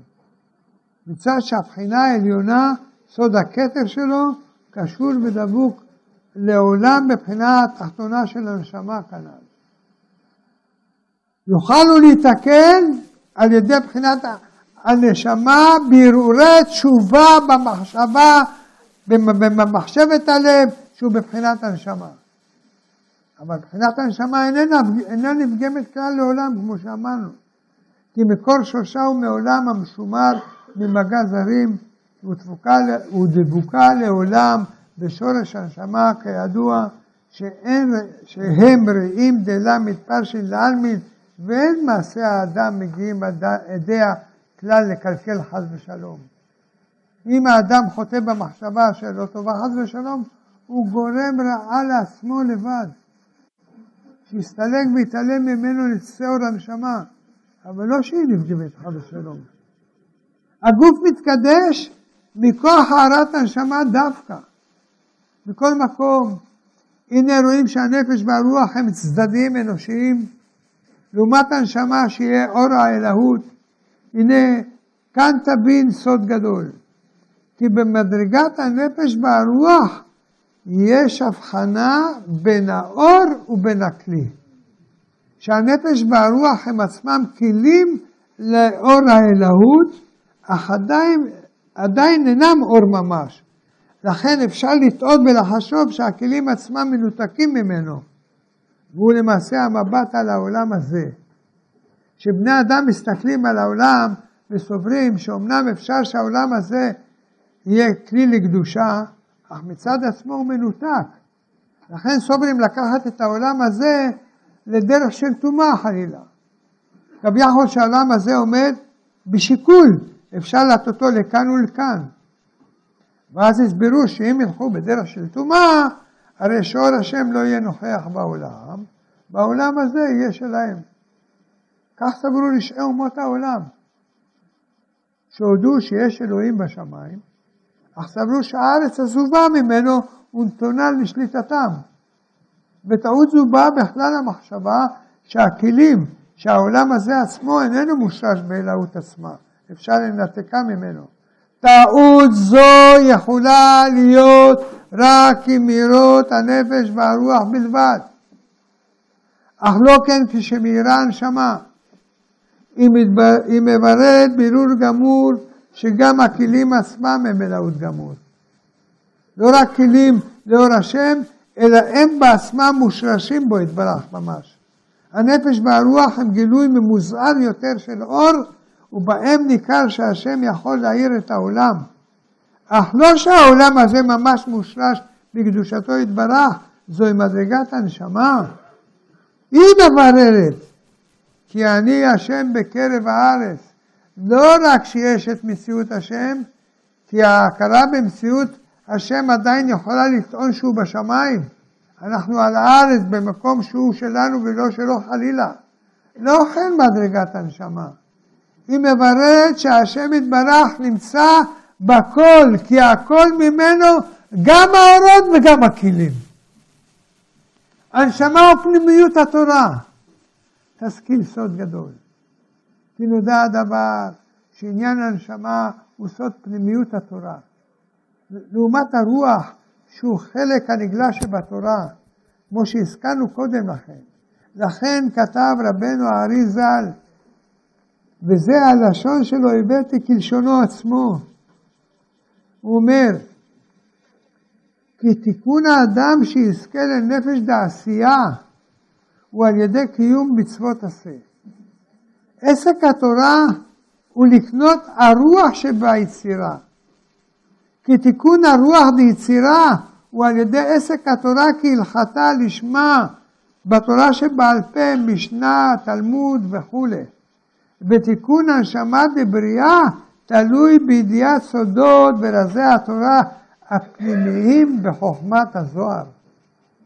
עוד דע כי האדם מתעסק בעשיית המצוות לבד, הנה הוא זוכה לנפש הנקרא עשייה ולא יותר. הוא דומה לאישה שהלך בעלה למדינת הים והניחה ערומה רעבה וצמאה והיא דומה אל השכינה היושבת בגלות. וביתה נחרב ויושבת בגלות בחושך. כך נפש האדם, בהיותיו בלתי רוח שהיא בעלה, אין לה אור ולא שכל להשכיל.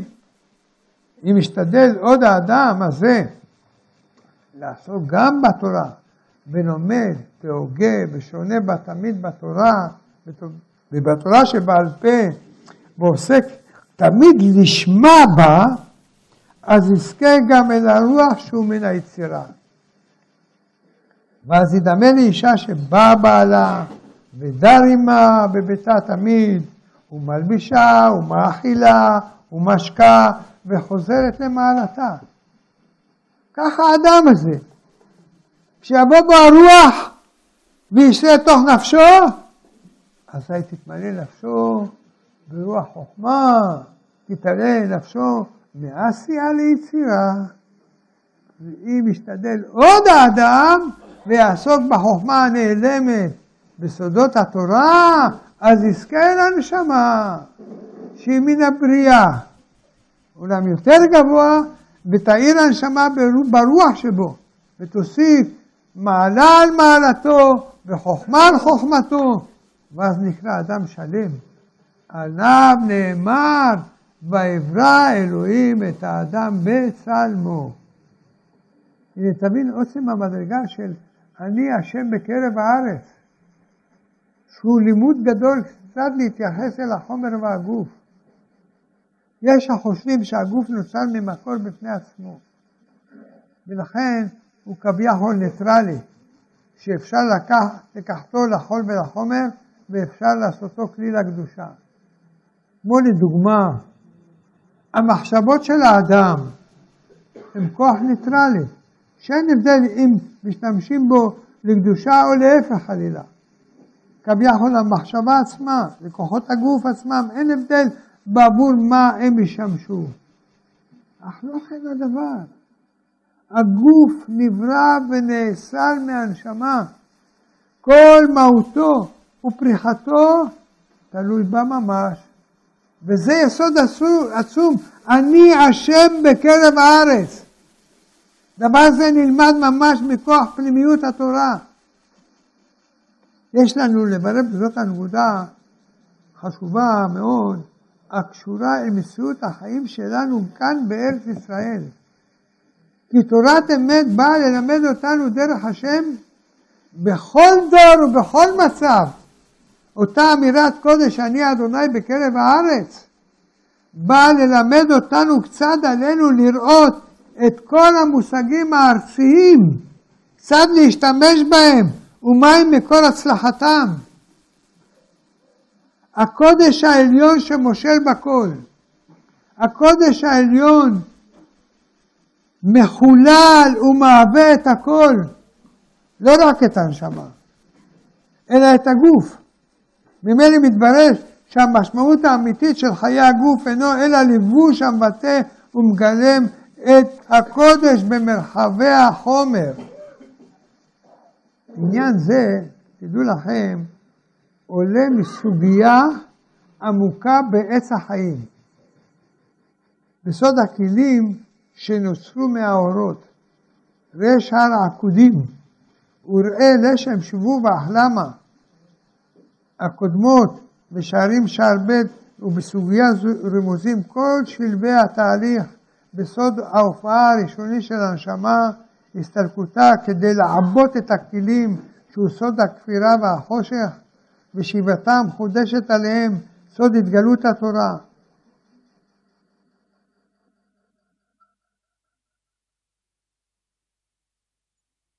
זוהי המדרגה האמיתית הראויה לעם ישראל, שהיא מדרגת קודש עליון, בו כל מרחבי החיים החומריים מהווים מבחינת גוף ולבוש של הנשמה האדירה אור השכינה. במובן זה, החלום על מציאות מתוקנת בקדושה איננה רק בכך שיינתן מקום בחיי העם לבתי כנסיות וישיבות, כי אין רצון לדור בכפיפה אחת, תורה ועבודה, חיי חול ותפילה, בשכנות זה לזה. הקודש והחול אינם שכנים. שצריך לשרטט את הגבולות ביניהם למען יחיו בשלום זה עם זה. הקודש הוא הנשמה של החול, כי הור האלוהות הוא יסוד הכל, ערך כל הערכים ושורש כל השורשים, אין עוד מלבדו. צריך להבין שהאמירה הזו לא באה כלל לאיים על ערכי החול ולזלזל בהם, אלא אדרבה, לרומם אותם, להשוות להם ערך נצחי ועליון. כי הם כלים נפלאים להמשיך את אור האלוהות אפילו לנפתולי העשייה החומרית. שייכותם אל הקודש לא באה לטשטש את צורתם ולדלדל את איכותם, אלא לנסוך בהם משמעות גדולה ואדירה. חיי העולם הזה יכולים אמנם לייצר דברים טובים ומשוכללים, אך לא לצקת, לא לצקת משמעות, ובהיעדרה הכל נעשה טפל ודהוי. לפיכך, אך גאולה והורה אך גאולה והורה תבוא לכל חיי החומר בשעה שיוכר כלבוש מיופה אל הדר כבוד הנשמה, נשמת עם ישראל ההולכת ושבה לתחתיות ארץ בלבושים יקרים בקישוטים נעים שהכינו עבורה בנייה השווים בארצות הנכר. אלא שמבט כזו זה איננו נמצא בחלק הנגלה של התורה. כי הוא אינו אלא מדריך את האדם בקיום המצוות המוגדרות. דווקא חלק הנסתר הוא שבא לגלות את הקודש העליון ולהראות את שליטתו בכל מרחבי החיים. מרוממו את האדם והעם, לראות כיצד כל מושגי החיים, כמלאכה, משפחה, חברה, שכונה, אינם אלא ראי של קודש. בסוד עבודת הבירורים והמשכת אורות אצילות עד לחומר ממש, כדברי רבנו הרמח"ל. זה אחת מההקדמות של, ה, של מאמר הוויכוח, אם אתם מבינים קצת בזה. הוא, הוא אומר, הבאתי פסקה אחת ממאמרו, אומר רבנו משה חיים לוצטו, עליו השלום, יתרת יתרה הקבלה, כי הנה לפי דרכה המעשים עצמם חוזרים להיות טובים בתיקונים עליונים. היינו, כי כך הכין הרצון העליון, שיהיו דברי העולם הזה מתקדשים על ידי מה שהאדם משתמש בהם לצורכו והנאתו. היינו, כי דברי השמיים הם כולם מקודשים. בסוף העולם להיות כולו מקודש, הארץ וכל אשר בא, כמו השמיים וכל אשר בהם. כל עניין זה מסרו ביד האדם, וסוד השמיים שמיים לאדוני, והארץ נתן לבני אדם. כי השמיים הוא יחינם בכל שלמותם, אך הארץ מסרה לבני אדם, שהם יתקנוה. היינו כי ניתן הכוח לאדם שיהיה הוא ממשיך כוח השכינה והורה למטה על ידי נשמתו. ונתן כל דברי העולם לשימושו, שעל ידי זה נתקנים גם הם. וכוח הקדושה שהמשיך מתפשטים גם עליהם, אלא שצריך לדעת הדרכים. אין להשתמש מן העולם כדי שיהיה תיקון התשמיש ההוא, ולא לקלקול חס ושלום. זה כוחה הגדול של תורת הסוד. אני מבאר את דבריו. הממליכה את השם יתברך בכל העולמות כולם. הוא מראה בעליל איך אין עוד מלבדו ממש.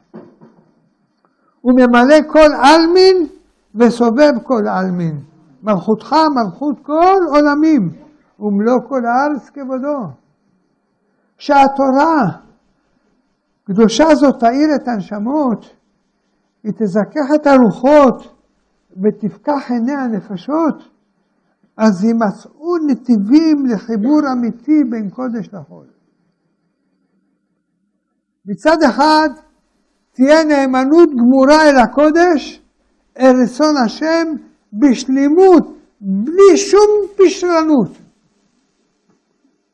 בלי שום פשטנות. מאידך, מושגי החיים החומריים לא יחושו מאוימים כפי שנרדפים על ידי כוחות חשובים מהם, הטוענים לבלעדיות.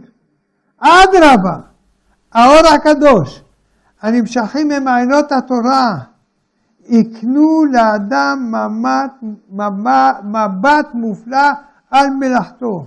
באשר יכיר את המשמעות הפנימית העצומה של עבודת כפיים או יצירת בניין, דבר זה ינסוך עומק ואושר חיים בכל צמתי החיים.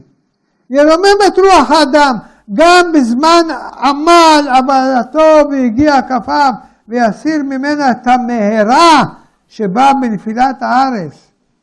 רובדי החיים החומריים, ארורה אדמה בעבורך בעיצבון תאכלנה כל ימי חייך. תיקון החברה בישראל בדרך הנכונה. המחשבה של שילוב תורה ועבודה בדרך של שכנות זה לזה, כמין ניסיון לחבר שני עולמות נפרדים ושונים, טעות היא. עלולה לדלדל את שני הערכים. יחס הקודש והחול איננו כיחס שני עצים השתולים בשדה אחד, אלא כנשמה אדירה בגוף חי הממשיכה בו כוחות נאמנים ורבים. נקודת ההבדל בין שתי ההשקפות אלו ברורה היא מאוד, כי במשל של שני אילנות הנטועים בשדה אחד, הרי שכל קיצוץ בענפי האחד יחזק את חברו, כי יהיה לו יותר אפשרות לנוק מהקרקע ולפשוט את ענפיו מבלי שיוצרו צעדיו. להפך, כל חיזוק של האחד יבוא על חשבון השני. לפיכך, בתפיסת עולם זו, ינסה האדם למצוא את הדרכים הפשרניות ביותר בשביל להתאים את העולם הקודש עם מאוויי עולם החול. לעומת זאת, במשל של נשמה וגוף, הרי שאדרבה, חיזוק אחד מהם יביא לעצמות חברו, לעצמת חברו, כי הגוף עשיר, אז יש לנשמה כלים רבים לשלוט בהם. כשהנשמה אדירה, הרי שהגוף מבטא מעיין חיים עצום וגדול. לעומת זאת, קיצוץ כנפי הנשמה, דלדול ערכי הקודש והנאמנות לדבר השם, לא זו בלבד שמדלדל את עולם הקודש, אלא פוגע רבות בעולם החול. מוריד את הרוח החיה הנוססת בו, מעבד גסותו ומטה אותו לצדדים קליפתיים ומלאי הישגים. בדרך אמיתית ונכונה זו, המתבארת בפנימיות התורה, הקודש והחול עומדים שניהם במלוא שחרורם וכוחם, ולא זו בלבד של מחלישים זה את זה, אלא אדרבה, מחזקים אחד את חברו, ויחדיו מהווים הופעת חיים שלמה של נשמות כנסת ישראל, בגופה הלאומי העשיר, החכם מכל האומות, והמפותח מכל המעצמות. כמו שאנו רואים, שרוח מוסר וצדק מכונן את החברה והמסחר, משרה נעימות ביחסים האנושיים ושומר על משא ומתן באמונה. כן יהיה לאין ערוך כשיתווסף למוסר ולצדק גם ההערה העצומה של נשמת הקודש. היא תנסוך אור חיי נצח, משמעות חובקת עולם, שתהיה מפעמת בתוך חיי החומר ומרוממת את ערכם, כי לא רק רוח מוסר צריכה להופיע בחומר, אלא גם נשמה חיה ויחידה. צריכים להיוולד בקומת החיים של האומה. הם יקשרו את החקלאות והמסחר והתעשייה אל נקודת הקודש בעוצם רוממותה, אל בית המקדש, הבית הגדול והקדוש אשר נקרא שמו יתברך עליו, בידידות קודש עם האומה, רעייתו של הקדוש ברוך הוא. בשביל כל אלו צריכים אנחנו לגשת למעיינות התורה הפנימית, לחשוף מטמוניה, להתגדל ברוחה. כל עוד יהיה העסק רק בחלק הנגלה והתורה הפנימית תהיה יבשה, אזי כל עולם הקודש יוצג רק בחלקו המגודר בארבע אמות של הלכה. כל תביעתו מהמציאות תהיה רק שיתחשבו בו, לאפשר לו לקיים תורה ומצוות, בתוך עולם שכל, מגמתו מגמה חולית, ללא ערך של קודש הנסוך בו כנשמה בגוף. עוצם מעלת פנימיות התורה. צריכים אנחנו לבאר מעט את עניין פנימיות התורה. מדוע היא זו אשר מקנה לאדם את המבט הנכון על חיי העולם הזה, ובה טמון הדרך לקדש את כל חיינו בקדושת השם יתברך. כי הנה שורש ונשמת פנימיות התורה הם עניין השכינה ועילוייה. בסוד השם ייחוד קודשה ברכוש שכינתה. ומהבנה זו מתברר שהאדם הוא שביב בשכינה. סוד כל פעולותיו בתורה ומצוות מכוונות לעניין זה. היינו שעל ידי התורה הפנימית מבין האדם את עומק משמעות חייו וכיצד הם מכוונים לעניין כללי גדול ולא רק לתיקון עצמו ושכרו בעולם הבא. ובאמת יש חלוקה גדולה בין חלקי התורה. חלק ההלכה מתמקד בחיים המעשיים של כל איש ישראל באופן פרטי. כן, תורת המעשה המנחה כל תא בתפקודו המעשי. ישנם גם הלכות ציבוריות שהן הנחיות התפקוד של הגוף הלאומי כולו.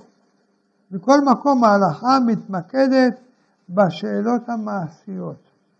לעומת זאת, תורת הסוד, עם כל אגפיה, מתמקדת ברבדים עמוקים יותר, שהם רבדי המחשבה והרצון, הכוונה והרגש.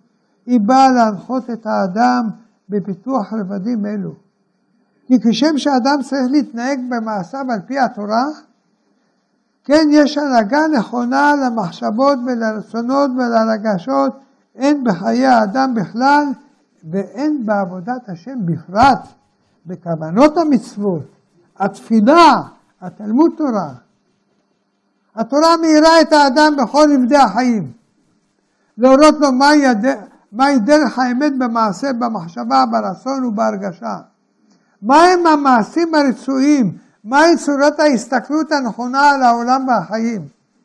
מהי הרגשה הנכונה שצריך האדם להרגיש כלפי עצמו ובסביבתו?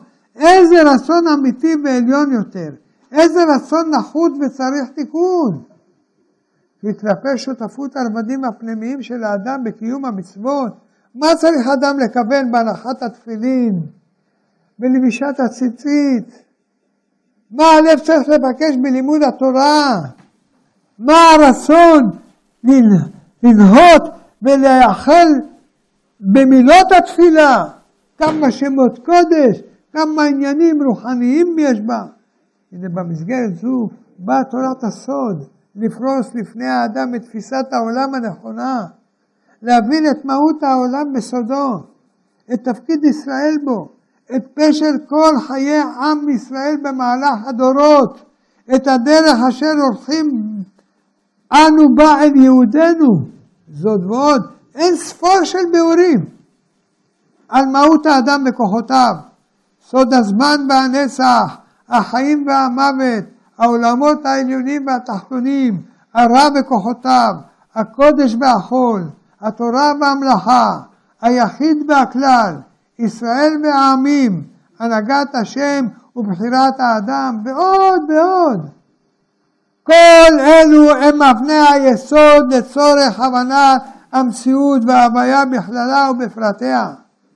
כי העין האנושית אינה מקנה לאדם תמונת חיים נכונה על מרחב העולם ועל משמעות האדם בו. ראייתה קטועה חלקית מאוד. לפיכך הרצונות ושאיפות החיים הבאות רק ממרחב מבט זה אינן צרות ודלות מאוד. התורה הפנימית באה לפרוס לאדם את המבט הרחב והעמוק על המציאות, להקנות לו תמונת חיים עמוקה, רחבה ומלאה משמעות, על ידי לימוד זה בקדושה וטהרה. מקווה, שלב אחר שלב, ספר אחר ספר, זוכה אדם להרחיב דעתו וללמוד ולהביט העולם בעיניים עמוקות ובוגרות מאוד, להבין פשר חייו, סודם והילוכם. בדרך, זה, בדרך זו קולט האדם את מציאות חייו באופן מקיף הרבה יותר מהקליטה הבסיסית של האדם, שבו הוא חש עצמו רק כמי שנולד לפני סך כמה שנים וצועד על מטרות מדודות, שהוא שם לעצמו. יראת המוות הוא ביטולה. רחבות המבט הנקנה מפנימיות התורה פועל כל כך על האדם, עד שבקניין מבורך שלה זוכה האדם לגבור אפילו על אחד מהעניינים המבהילים ביותר את האנושות, הלא הוא המוות. אין מפחיד מהמוות, אין נורא ממנו. אך כל זאת מפאת צמצום המבט הצר של האדם על חייו ומשמעותם. דומה מבט זה לאופק העין, הצופה על ספינה מפליגה בים, ומשעה שהיא נעלמה מהאופק, נדמת כאילו שהיא נעלמה בתאומות. העין חדלה מקיומה. אך לא כן הדבר. הספינה ממשיכה לשוט, היא קיימת ויציבה, רק חלישות העין. אופק מבטה הוא המוגבל והצר. כן הדבר ביחס ליחידת החיים, שנראית כמי שנחתכת לרור רחמים בעזיבת הנשמה את הגוף. אך בעמקות המבט, הבא מתוך תורת אמת, מבין האדם שהמוות הוא חיזיון שווא. תומתו היא שקרו. מה שהעולם קורא מוות איננו אלא תגבורת חיים. בכך הולכת יראת המוות ושרה מהנפש, עד שחש אותו צדיק בעל מחשבה והשגה, שיום המוות איננו מפחיד כלל. להפך, זוכה ומתקיים בו ותשחק ליום האחרון. דבר זה אינו מתקבל כלל בדעת האדם בהיותה בקטנותה.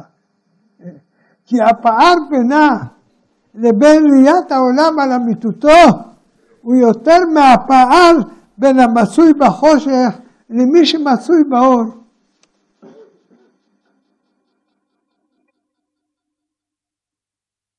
צריך להתבטל בשכינה. אחד הפירות העיקריים הבאים מההשכלה הנכונה ברזי עולם אם לא העיקרי שבהם, עניין קליטת נקודת עצמיותו כחלק מן השכינה. כך בשעה, בשעה שאדם זוכה והעסקתו בעמקי התורה מתרח, מתרחבת ומתעמקת, הרי שנעשה בו מהפך פנימי עמוק בזהות עצמו. על ידי כך יוכל להרחיב עצמו לדעת גדולה ולדעת גודלה, החש עצמה כעבר בשכינה וכשביב מהוויה גדולה ונשגבה מאוד.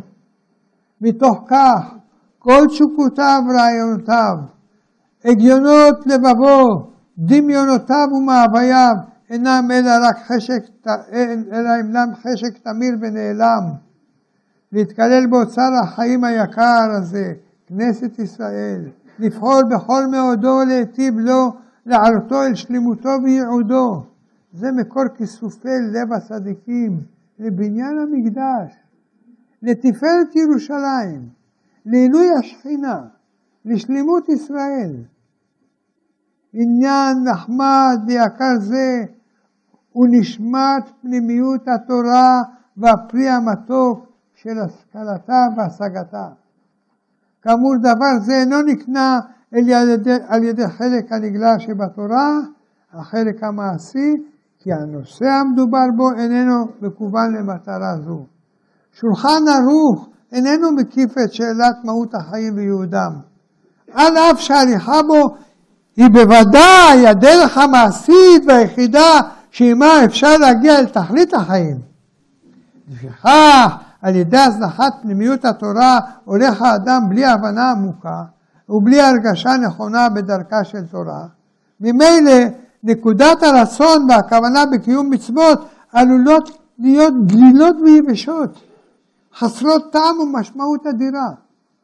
כמו כן, המניע לעסק התורה והמצוות כמעט ואינו יכול להתרומם אל פסגות גבוהות ועמוקות יותר מאשר אושר החיים לעולם הבא או שכר בגן עדן. פנימיות התורה, שוב הפעם אני חוזר, משיבה את הנשמה לשיעור כוחה הפנימי. ראינו שפנימיות התורה מנתבת את אורחות המחשבה, הרגש והכוונה של האדם וההכוונה לאדם. אמנם אין זה הפרי היחיד הבא מעסקי ברזי התורה. הנקודה הפנימית של תורה זו היא מעין עניין נשמתי, עמוק עמוק, מעבר לכל רובד מכוחות נפשו של האדם. תורת הסוד באה להעמיד את הנשמה על שיעור כוחה האמיתי, להעצים זוהרה ולהיראה ולהשיב את, חיל, את חילה אשר אבד לה בכניסתה לגוף וסמצמותה בו. תורת הסוד היא תורת הנשמה. כמזון מלכות מבריאה את הנשמה וזוקפת קומתה. אין מחיה לאלפונה ואין אוויר לנשמתה, כמו השפע והעושר הבאים מרזי התורה וקדושת השם הגנוזה בהם. נמצא שעל ידי העסק ברזי תורה נולדת הנשמה שבאדם והולכת ומאירה בו כלפיד ההולך ומתגבר בכוחו עד שממלא את האדם בסוב הנשמתי, ברוויה פנימית, המביאים עמם גבורת קודש וכבריות רצון הרבה יותר מכוח הרצון והגבורה הבאים מאדם ממזון רוחני הלקוח מכל עניין אחר. זקיפות, זקיפות החכומה הנשמתית משייכת את חייו של האדם אל ערכים גדולים, אל חיי האדם בקדושת השכינה. מושגים אדירים כענייני גאולה ובית המקדש, תיקון העולם והארתו נעשים קרובים ומובנים מתוך הרגשת החיים ושייכותם. על ידי כך ממילא הולך האדם ונקשר ברעיונותיו אל השכינה, לחוש עצמו עבר וטבע, לרתום כל מאודו לעילוייה ולהשבת תפארתה. תוצאות חיים אלו הבאים מעסק פנימיות התורה אינם מדידים ואינם נערכים בכוחות החיים החיצוניים. סגוליים הם, נוגעים בעצם החיים, מעבים את הקשר, את הנשמה אל מקור חייה, מאדירים את שריגי החיים המקשרים אותה את צור מחצבתה, ועל ידי כך מגבירים את הנוכחות העילאית בחיי האדם והעם. השגת ראשון השם באמת, להקשיב לתורה בכללותה. במסגרת דברים אלו ראוי עליי להוסיף נקודה חשובה מאוד בהכרח של פנימיות התורה בשביל לעשות רצון השם באמת. הדרך לעשות רצון השם באמת ולהקדים רצונו יתברך לרצון עצמו היא בהיות האדם מקשיב בעומק אל התורה בכללותה, שמציגה לו את רצון השם הגדול. היינו לימוד נגלה ונסתר יחדיו. וביאור העניין הוא שהתורה מלאה ציוויים רבים, אך כדי לעשות רצונו באמת, צריך להביט אל מכלול התורה. לראות את התורה באמיתותה שהיא כמו אילן שיש לה גזע וענפים בעלים. כך היא התפרטות כל המצוות ורצונותיו של הקדוש ברוך הוא, שיש עיקרי התורה ויש עיקרי סעיפים המשתלשלים מהם וכיוצא בהם. תבין שאם אדם לוקח עלה ועושה אותו גזע, הרי שעיוות את רצון השם. כי המשקל המרובה שנותן לדבר אחד, בא על חשבון דבר עיקרי יותר. ונזקו עולה על תועלתו. ובבחינת מצווה הבאה בעבירה, כמו שפשוט שאסור לגזול כדי לתת צדקה, או שאסור לבשל בשבת כדי להכניס אורחים. כן, צריך שיהיה פשוט לאדם שאסור לגרום לחילול השם ולשנאה ופירוד בתוך ישראל כדי להוסיף, כדי להוסיף עידור בקוצו של יוד שאינו מחויב על פי הדין. כי רצון השם באחדות ישראל הוא גזע ואילן ושורש עיקרי מאוד מאוד. אף שאין הוא מצווה מוגדרת בגדרים חדים, כמו בישול בשבת, הינו יסוד התורה כולה. כמו שאנו רואים שאפילו ישראל עובדים עבודה זרה, אם הם בשלום, האחדות ביניהם ממתקת את כל הדינים ומצילה אותם מכל אויב, כאומרו חבור הסבים אפרים אנחנו. אלא שערכים ויסודות אלו אינם כתובים בהרחבה בחלק הנגלה של התורה. כי החלק הנגלה של התורה מקוון להגדיר כל מצווה בגדריה. דווקא חלק הסוד, פנימיות התורה, הוא החוקק את כלל יסודות הקודש בעומק נפשו של האדם ומעמידם בשיעורם הנכון, והוא המביט על המצוות במבט כללי ונותן להם את המשקל והערך היחסי שלהן לסדרן כאילן גדול ומפואר. וממנו בא שיקול הדעת הנכון, למקום בו כל ערך מקומו לנהוג בהנהגה הנכונה במימוש רצון השם. נמצא שבלי לימוד תורת הסוד, אי אפשר יהיה לקיים את רצון השם בשלימות. כי חסרים יסודות עיקריים מאוד בבניין שיקול הדעת וברוחב היקפו. כמו שאסור לומר על טמא טהור ועל טהור טמא, כך אסור לומר על עיקר טפל ועל טפל עיקר. לפעמים הנזק בכך הוא גדול יותר מהנזק של האומר על טמא טהור. כי מי שאומר על טמא טהור, נקל להבחין בטעותו, מה שאין כן במי שמהפך יסודות התורה ולוקח טפל ועושהו לעיקר, ולוחם בעבור הטפל ופוגע בעיקר האמיתי וגדול. הרי שהוא סבור שהוא רצון השם, הולך בלהט של קודש אחרי מחשבתו, ואינו אלא מזיק ומחבל והורס יסודות ועיקרים ושורשים ושורשיים של התורה, ואינו מבחין כלל בטעותו. הכל בא מתוך הזנחת עסק בפנימיות התורה, שהיא מלאטת ליבו של האדם אחר השם באמת, וחוקקת אהבת ישראל בלב האדם. להיות הלכו בקדושה רבה, ובנועם וכן, ומעטרת אותו בזיו השכינה והדר כבודה, עד שכל הליכותיו קודש, כל מעשיו בעדינות ובמתיקות, אף בהיותו, בהיותו קשה כברזל בשמירת ההלכה ובדקדוקה, כי האהבה ניבדת, מ... מליבו והשייכות והרגישות לכלל מערכות החיים והדם המוקרנות ממנו, מביאות את הבריות להעריך אותו ואת דרכו ואפילו את עקרונותיו ופתוחות לקבל השפעה ממנו ואומרות עליו מה נעים מעשיו ולוואי ונהיה כמותו. הקדוש ברוך הוא שמח בו ואומר עליו בכל עת בשמיים ויאמר לי עבדי אתה ישראל אשר בך אלפר. נתיבי ההשפעה של פנימיות התורה. בעניין זה ראוי לציין שהכניסה לעסק פנימיות התורה צריכה לבוא בהדרגה.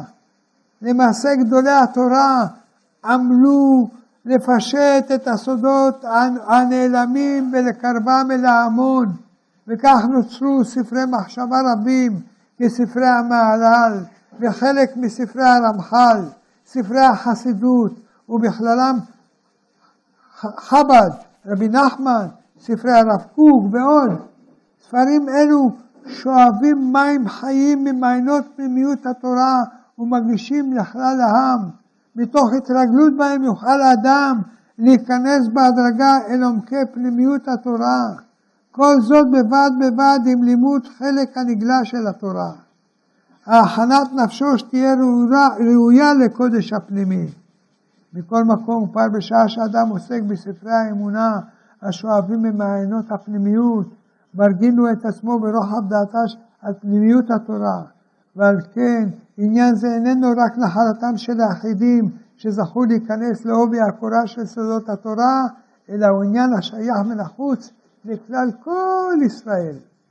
בנוסף לזאת, נציין שבשעה שהראויים לפנימיות התורה יהגו בה, תימתק היא את הנהגתם ותאיר את דעתם, וממילא כל השפעתם אל תלמידיהם ותלמידי תלמידיהם תהיה חצובה מזיו נועמה ועומקה של פנימיות התורה. ובכך יקנו לתלמידיהם את ליבות החיים המהירים של דעת פנימיות התורה. אף ללא עיסוק של התלמידים בעצם הסודות ברזי התורה. כי הנה גדול שימושה יותר מלימודה, ותלמידי החיים הם ספרי תורה חיים, המאירים את נועם התורה, אשר בהם מגדילים צור הצומח על ברכי דעתם הרחבה והקדושה. ממילא הקריאה אל מעיינות פנימיות התורה איננה מכוונת דווקא אל לימודי הקבלה שהוא נחלתם של יחידים, אלא, אלא, אלא עסק בכל מרחב ספרי הקודש החצובים מבאר קדושה זו, כל אחד ומדרגתו, וכן זוהי קריאה נמרצת אל כל תלמידי החכמים, מורי ההוראה, שיהיו מרטיבים נפשם מנועם עץ החיים, ובכך יתמתקו הדינים, יקרנו הפנים, ותהיה השפעתם התורנית סמוגה מקודש הקודשים הפנימי, ויגדלו ויגדלו את תלמידיהם בנועם וברוחב דעת. עכשיו הגענו למכת הרוב, בסוד הנשמה, ונחזור לענייננו עוד כמה דקות. נשוב לענייננו. אם כן, הנשמה היא בבחינת התגלות האלוהות בקרב הארץ. תבין סוד גדול, כי זה ממש סוד המאבק עם המן הרשע, שהוא טען שישראל אינם קדושים בעצמם, אלא רק מכוח התורה והמצוות, וכשישנו מן המצוות, אפשר חלילה לכלותם. טענתו באה לו ממחשבה שאין קדושה בגוף עצמו, אלא רק במצוות, וישראל בלי מצוות הרי הם גוף בלבד.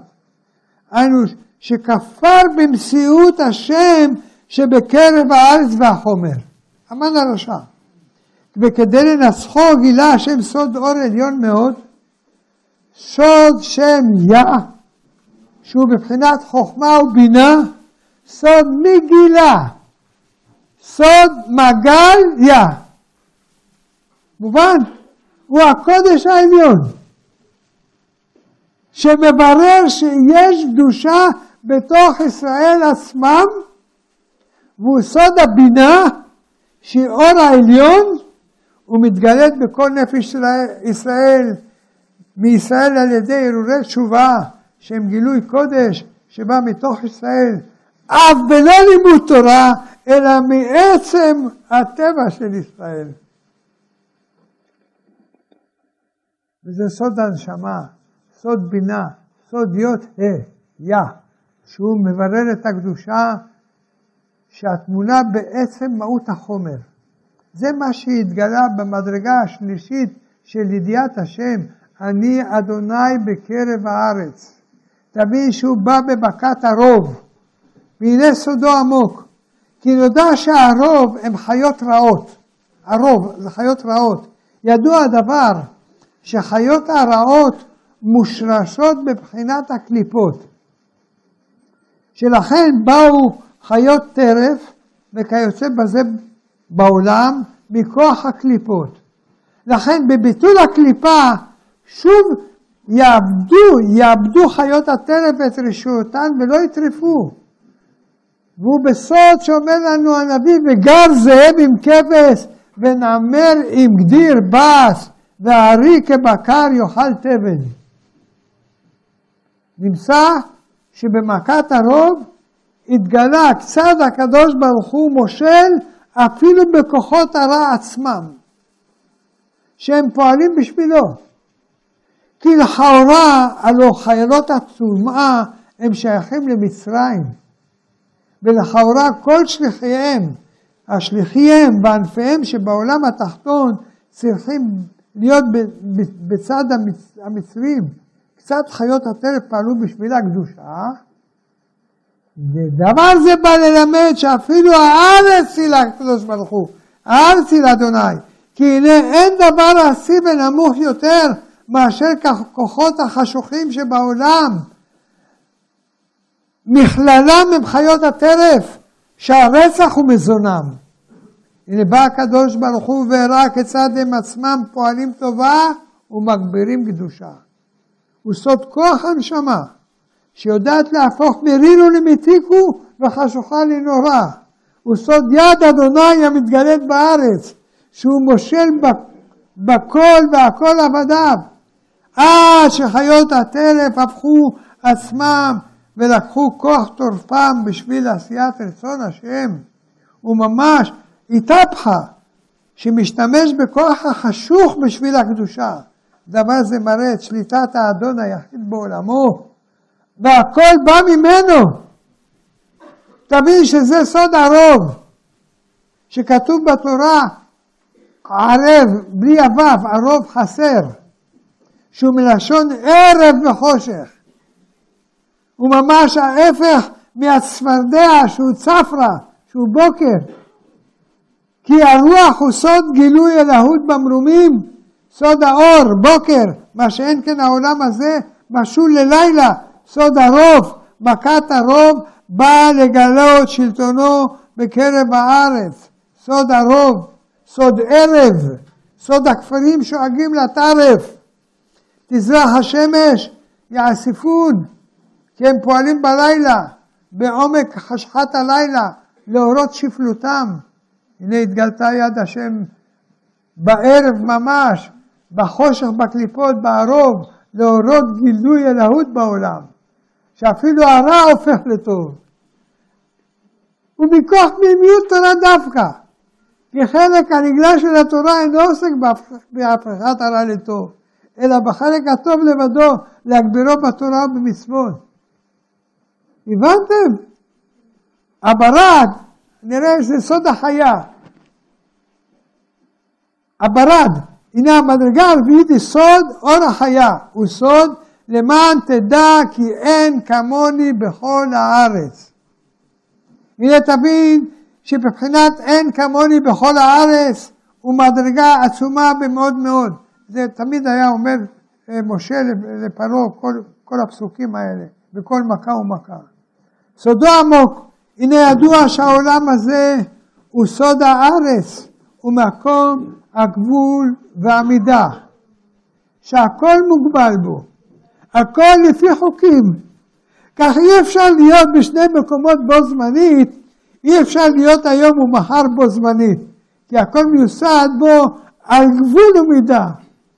יש דבר אחר, אבל לא פה המציאות הזאת. הנה ידוע הדבר, שורו הגדול הוא אינסופי, שום גבול ומידה אינם שולטים בו יתברך. אלא שרצה הקדוש ברוך הוא, מלמד אתכם קבלה, צמצם עצמו להתלבש בתוך העולם הזה בגבול ומידה, תבין סוד גדול, כי ההתלבשות זו היא במדרגות נפש ורוח ונשמה, בסוד מה שמבואר שהם מלובשים בתוך האדם, מה שאין כן החיה שהיא מבחינה שאיננה מלובשת בגוף, בגוף האדם, אלא מקיפה אותו. היינו שהיא סוד אור שמעל הגבול ממש. כי הנשמה היא התלבשות בתוך הגוף והמידה. היא מקדשת את העולם, אך אינה מבטלת את חוקיו וגבוליו. הנה מה שאין כן בסוד אור החיה, שהוא מבחינת ביטול כל הגבולות ממש. התגלות יד אדוני היא מעל הכל ואין גבול ומידה בה, אלא שהיא שהיה זה פילי פלאות. כי לא זו בלבד שהתגלתה, שהתגלה כוחו האינסופי מעל העולם המוגבל, אלא ממש בתוך העולם המוגבל עצמו, שהתגלה שהשם נוכח בעולם הזה עצמו ממש, אך באופן בלתי מוגבל כלל שאיננו משועבד לחוקי העולם הזה. הוא סוד אין כמוני בכל הארץ, כי כל הארץ משועבדים לגבול, והוא התברך. הנה התברר שאין כמותו, שהוא מעל הגבול, הוא סוד אורח חיה שהוא מעל הגבול. וזה דבר שהתגלה במכת הברד, שבה היה נס עצום של אור מעל הגבול, כי בברד היה אש ומים יחדיו. אש מתלקחת בתוך הברד. הוא הפך טבעם ממש, כי הם שני הופכים. ושולבו יחד לעשות רצון השם. הוא פלא גדול מאוד. תבין שהוא פלא עליון יותר מהערוב. כי הערוב, הנה לא שונה טבעם של חיות הטרף, הם טרפו את צאן מצרים, אלא שהנס היה בכך שחיות אלו עשו את רצון השם, היינו שהשתמשו בטבע שלהם בשביל רצון השם. הוא סוד מדרגת הנשמה כמו שדיברנו, שאין חוקי הטבע מתבטלים בה, אלא עושים רצון השם בכוח טבעה ממש. מה שאין כן אור החיה, שהוא פלאי פלאות. אי אפשר להסביר את זה. אור שמעל הגבולות וההופכים, ובו התגלה כוח שמעל הגבול. בתוך העולם הזה, כי המים והאש שינו טבעם וגדרם והשתלבו יחד לעשות רצון השם, הפך הטבע הגנוז בהם שהם מבטחים זה את זה. וזה סוד אין כמוני בכל הארץ. כי בערוב היו אומרים שיש עוד כוחות, אף שהשם הוא הכי גדול. אך בברד התברר שגדולת השם איננה ניתנת כלל להשוויה והערכה שהוא מרומם על כל רוממות, מעל כל גבול ומידה, אין עוד מלבדו.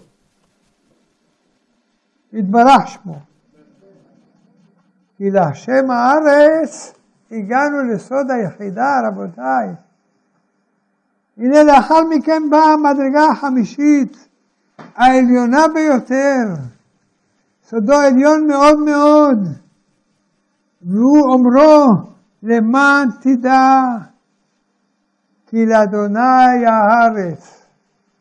הנה תבין סודו הגדול, שכאן כבר לא דיבר הקדוש ברוך הוא כמו קודם, ולכן שאמר כי אני השם, או אין כמוני וכיוצא בזה, אלא כאן דיבר על הארץ.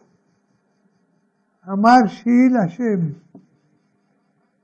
דבר זה הוא תכלית גילוי האלוהות. כי הביטוי להשם הארץ בא לדבר על המטרה והמגמה והמהות של הארץ עצמה.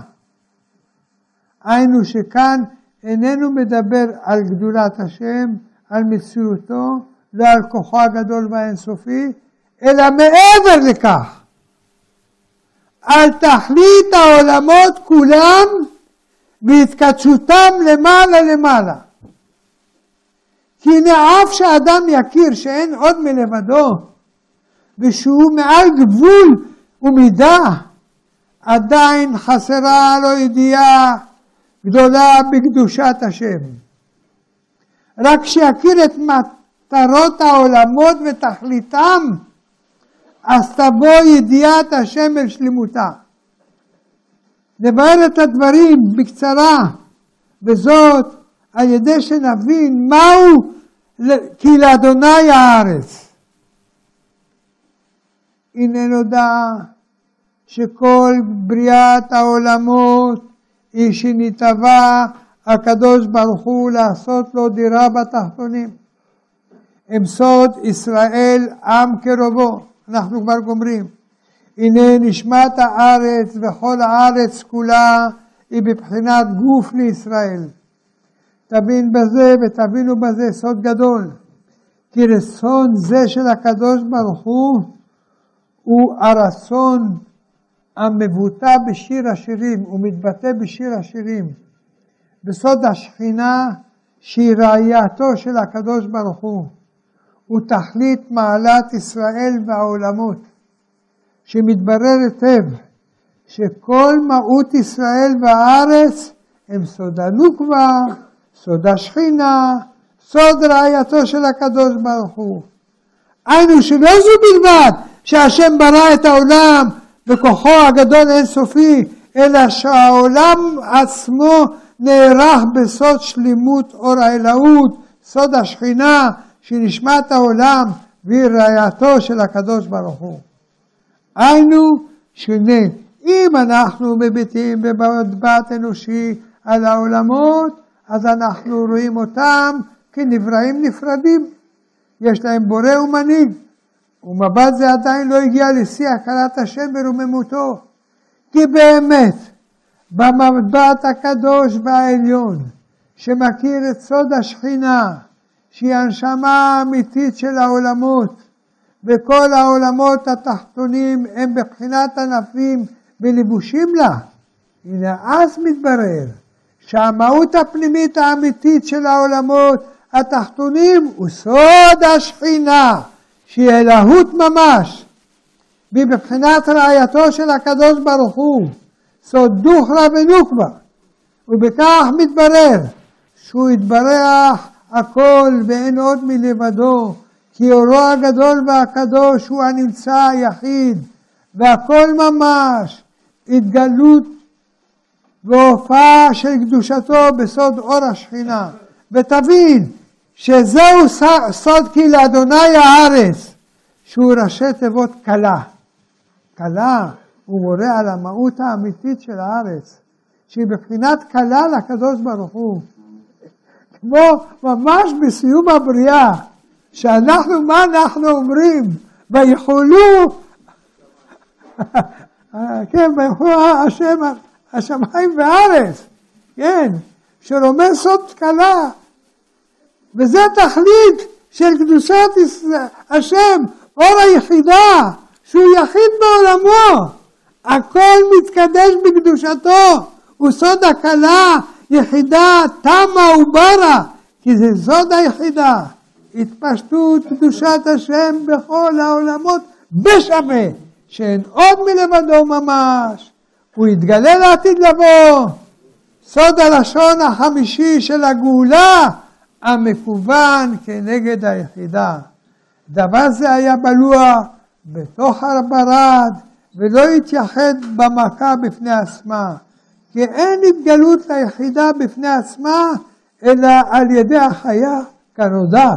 בסוד קוצו של יוד, המקוון כנגד היחידה, מתגלה על ידי אות יוד, המקוון כנגד חיה. הבאתי פה עכשיו דבר ששאלוני, מה זה ארבע זוגות של תפילין? אמרתי להם, הזוג השלישי שאתם אולי לא מכירים בו כל כך, זה הזוג של הרב"ד. עכשיו, אז יש ארבע זוגות תפילין כנגד ארבע מדרגות אלו, בחסדי השם. בזה תבין סוד גדול, גודל מעלת התפילין של הרב"ד. כי נודע שהתפילין הם סוד מוחין, סוד ידיעת אדוני, לכן נצטווינו להניח תפילין זכר ליציאת מצרים. כי בהם באה השגת האלוהות ממש בסוד שפע הקודש המאיר במוחי של האדם להשיג את ידיעת השם. נודע שיש ארבע שיטות קודש עצומות בתפילין. סוד רש"י ורבנו תם, שימושה רבה והרבד. תבין שהם עומדים זה ממש זה. גם כן בסוד נפש רוח נשמה חיה. כי רש"י ורבנו תם הם סוד נפש ורוח. לכן ראוי לכל ירא שמיים להניח גם רבנו תם. אין שום יוהרה בזה בזמננו אנו. כי כל ישראל צריכים להעיר עצמם בסוד נפש ורוח. ואני אומר ליודעי חן, אף שרש"י הוא מוחין דהמה, ורבנו תם מוחין דאבא, ושימושה רבה מוחין דאריך, הכל אחד. אין כאן מקום ביאורו כרגע. שימושה רבה הוא סוד הנשמה. סוד שימושה לשון שמש. סוד הנשמה שמאיר אור גדול. סוד שימושה רבה. אור רב וגדול. בסוד ויזרח לא השמש, שבה גנוז סוד שימושה רבה כנודע. ומעל הכל, בסוד תפילין הרבד, סוד אור החיה, סוד הרבד העולה גימטריה רז, שהוא שפע החיה.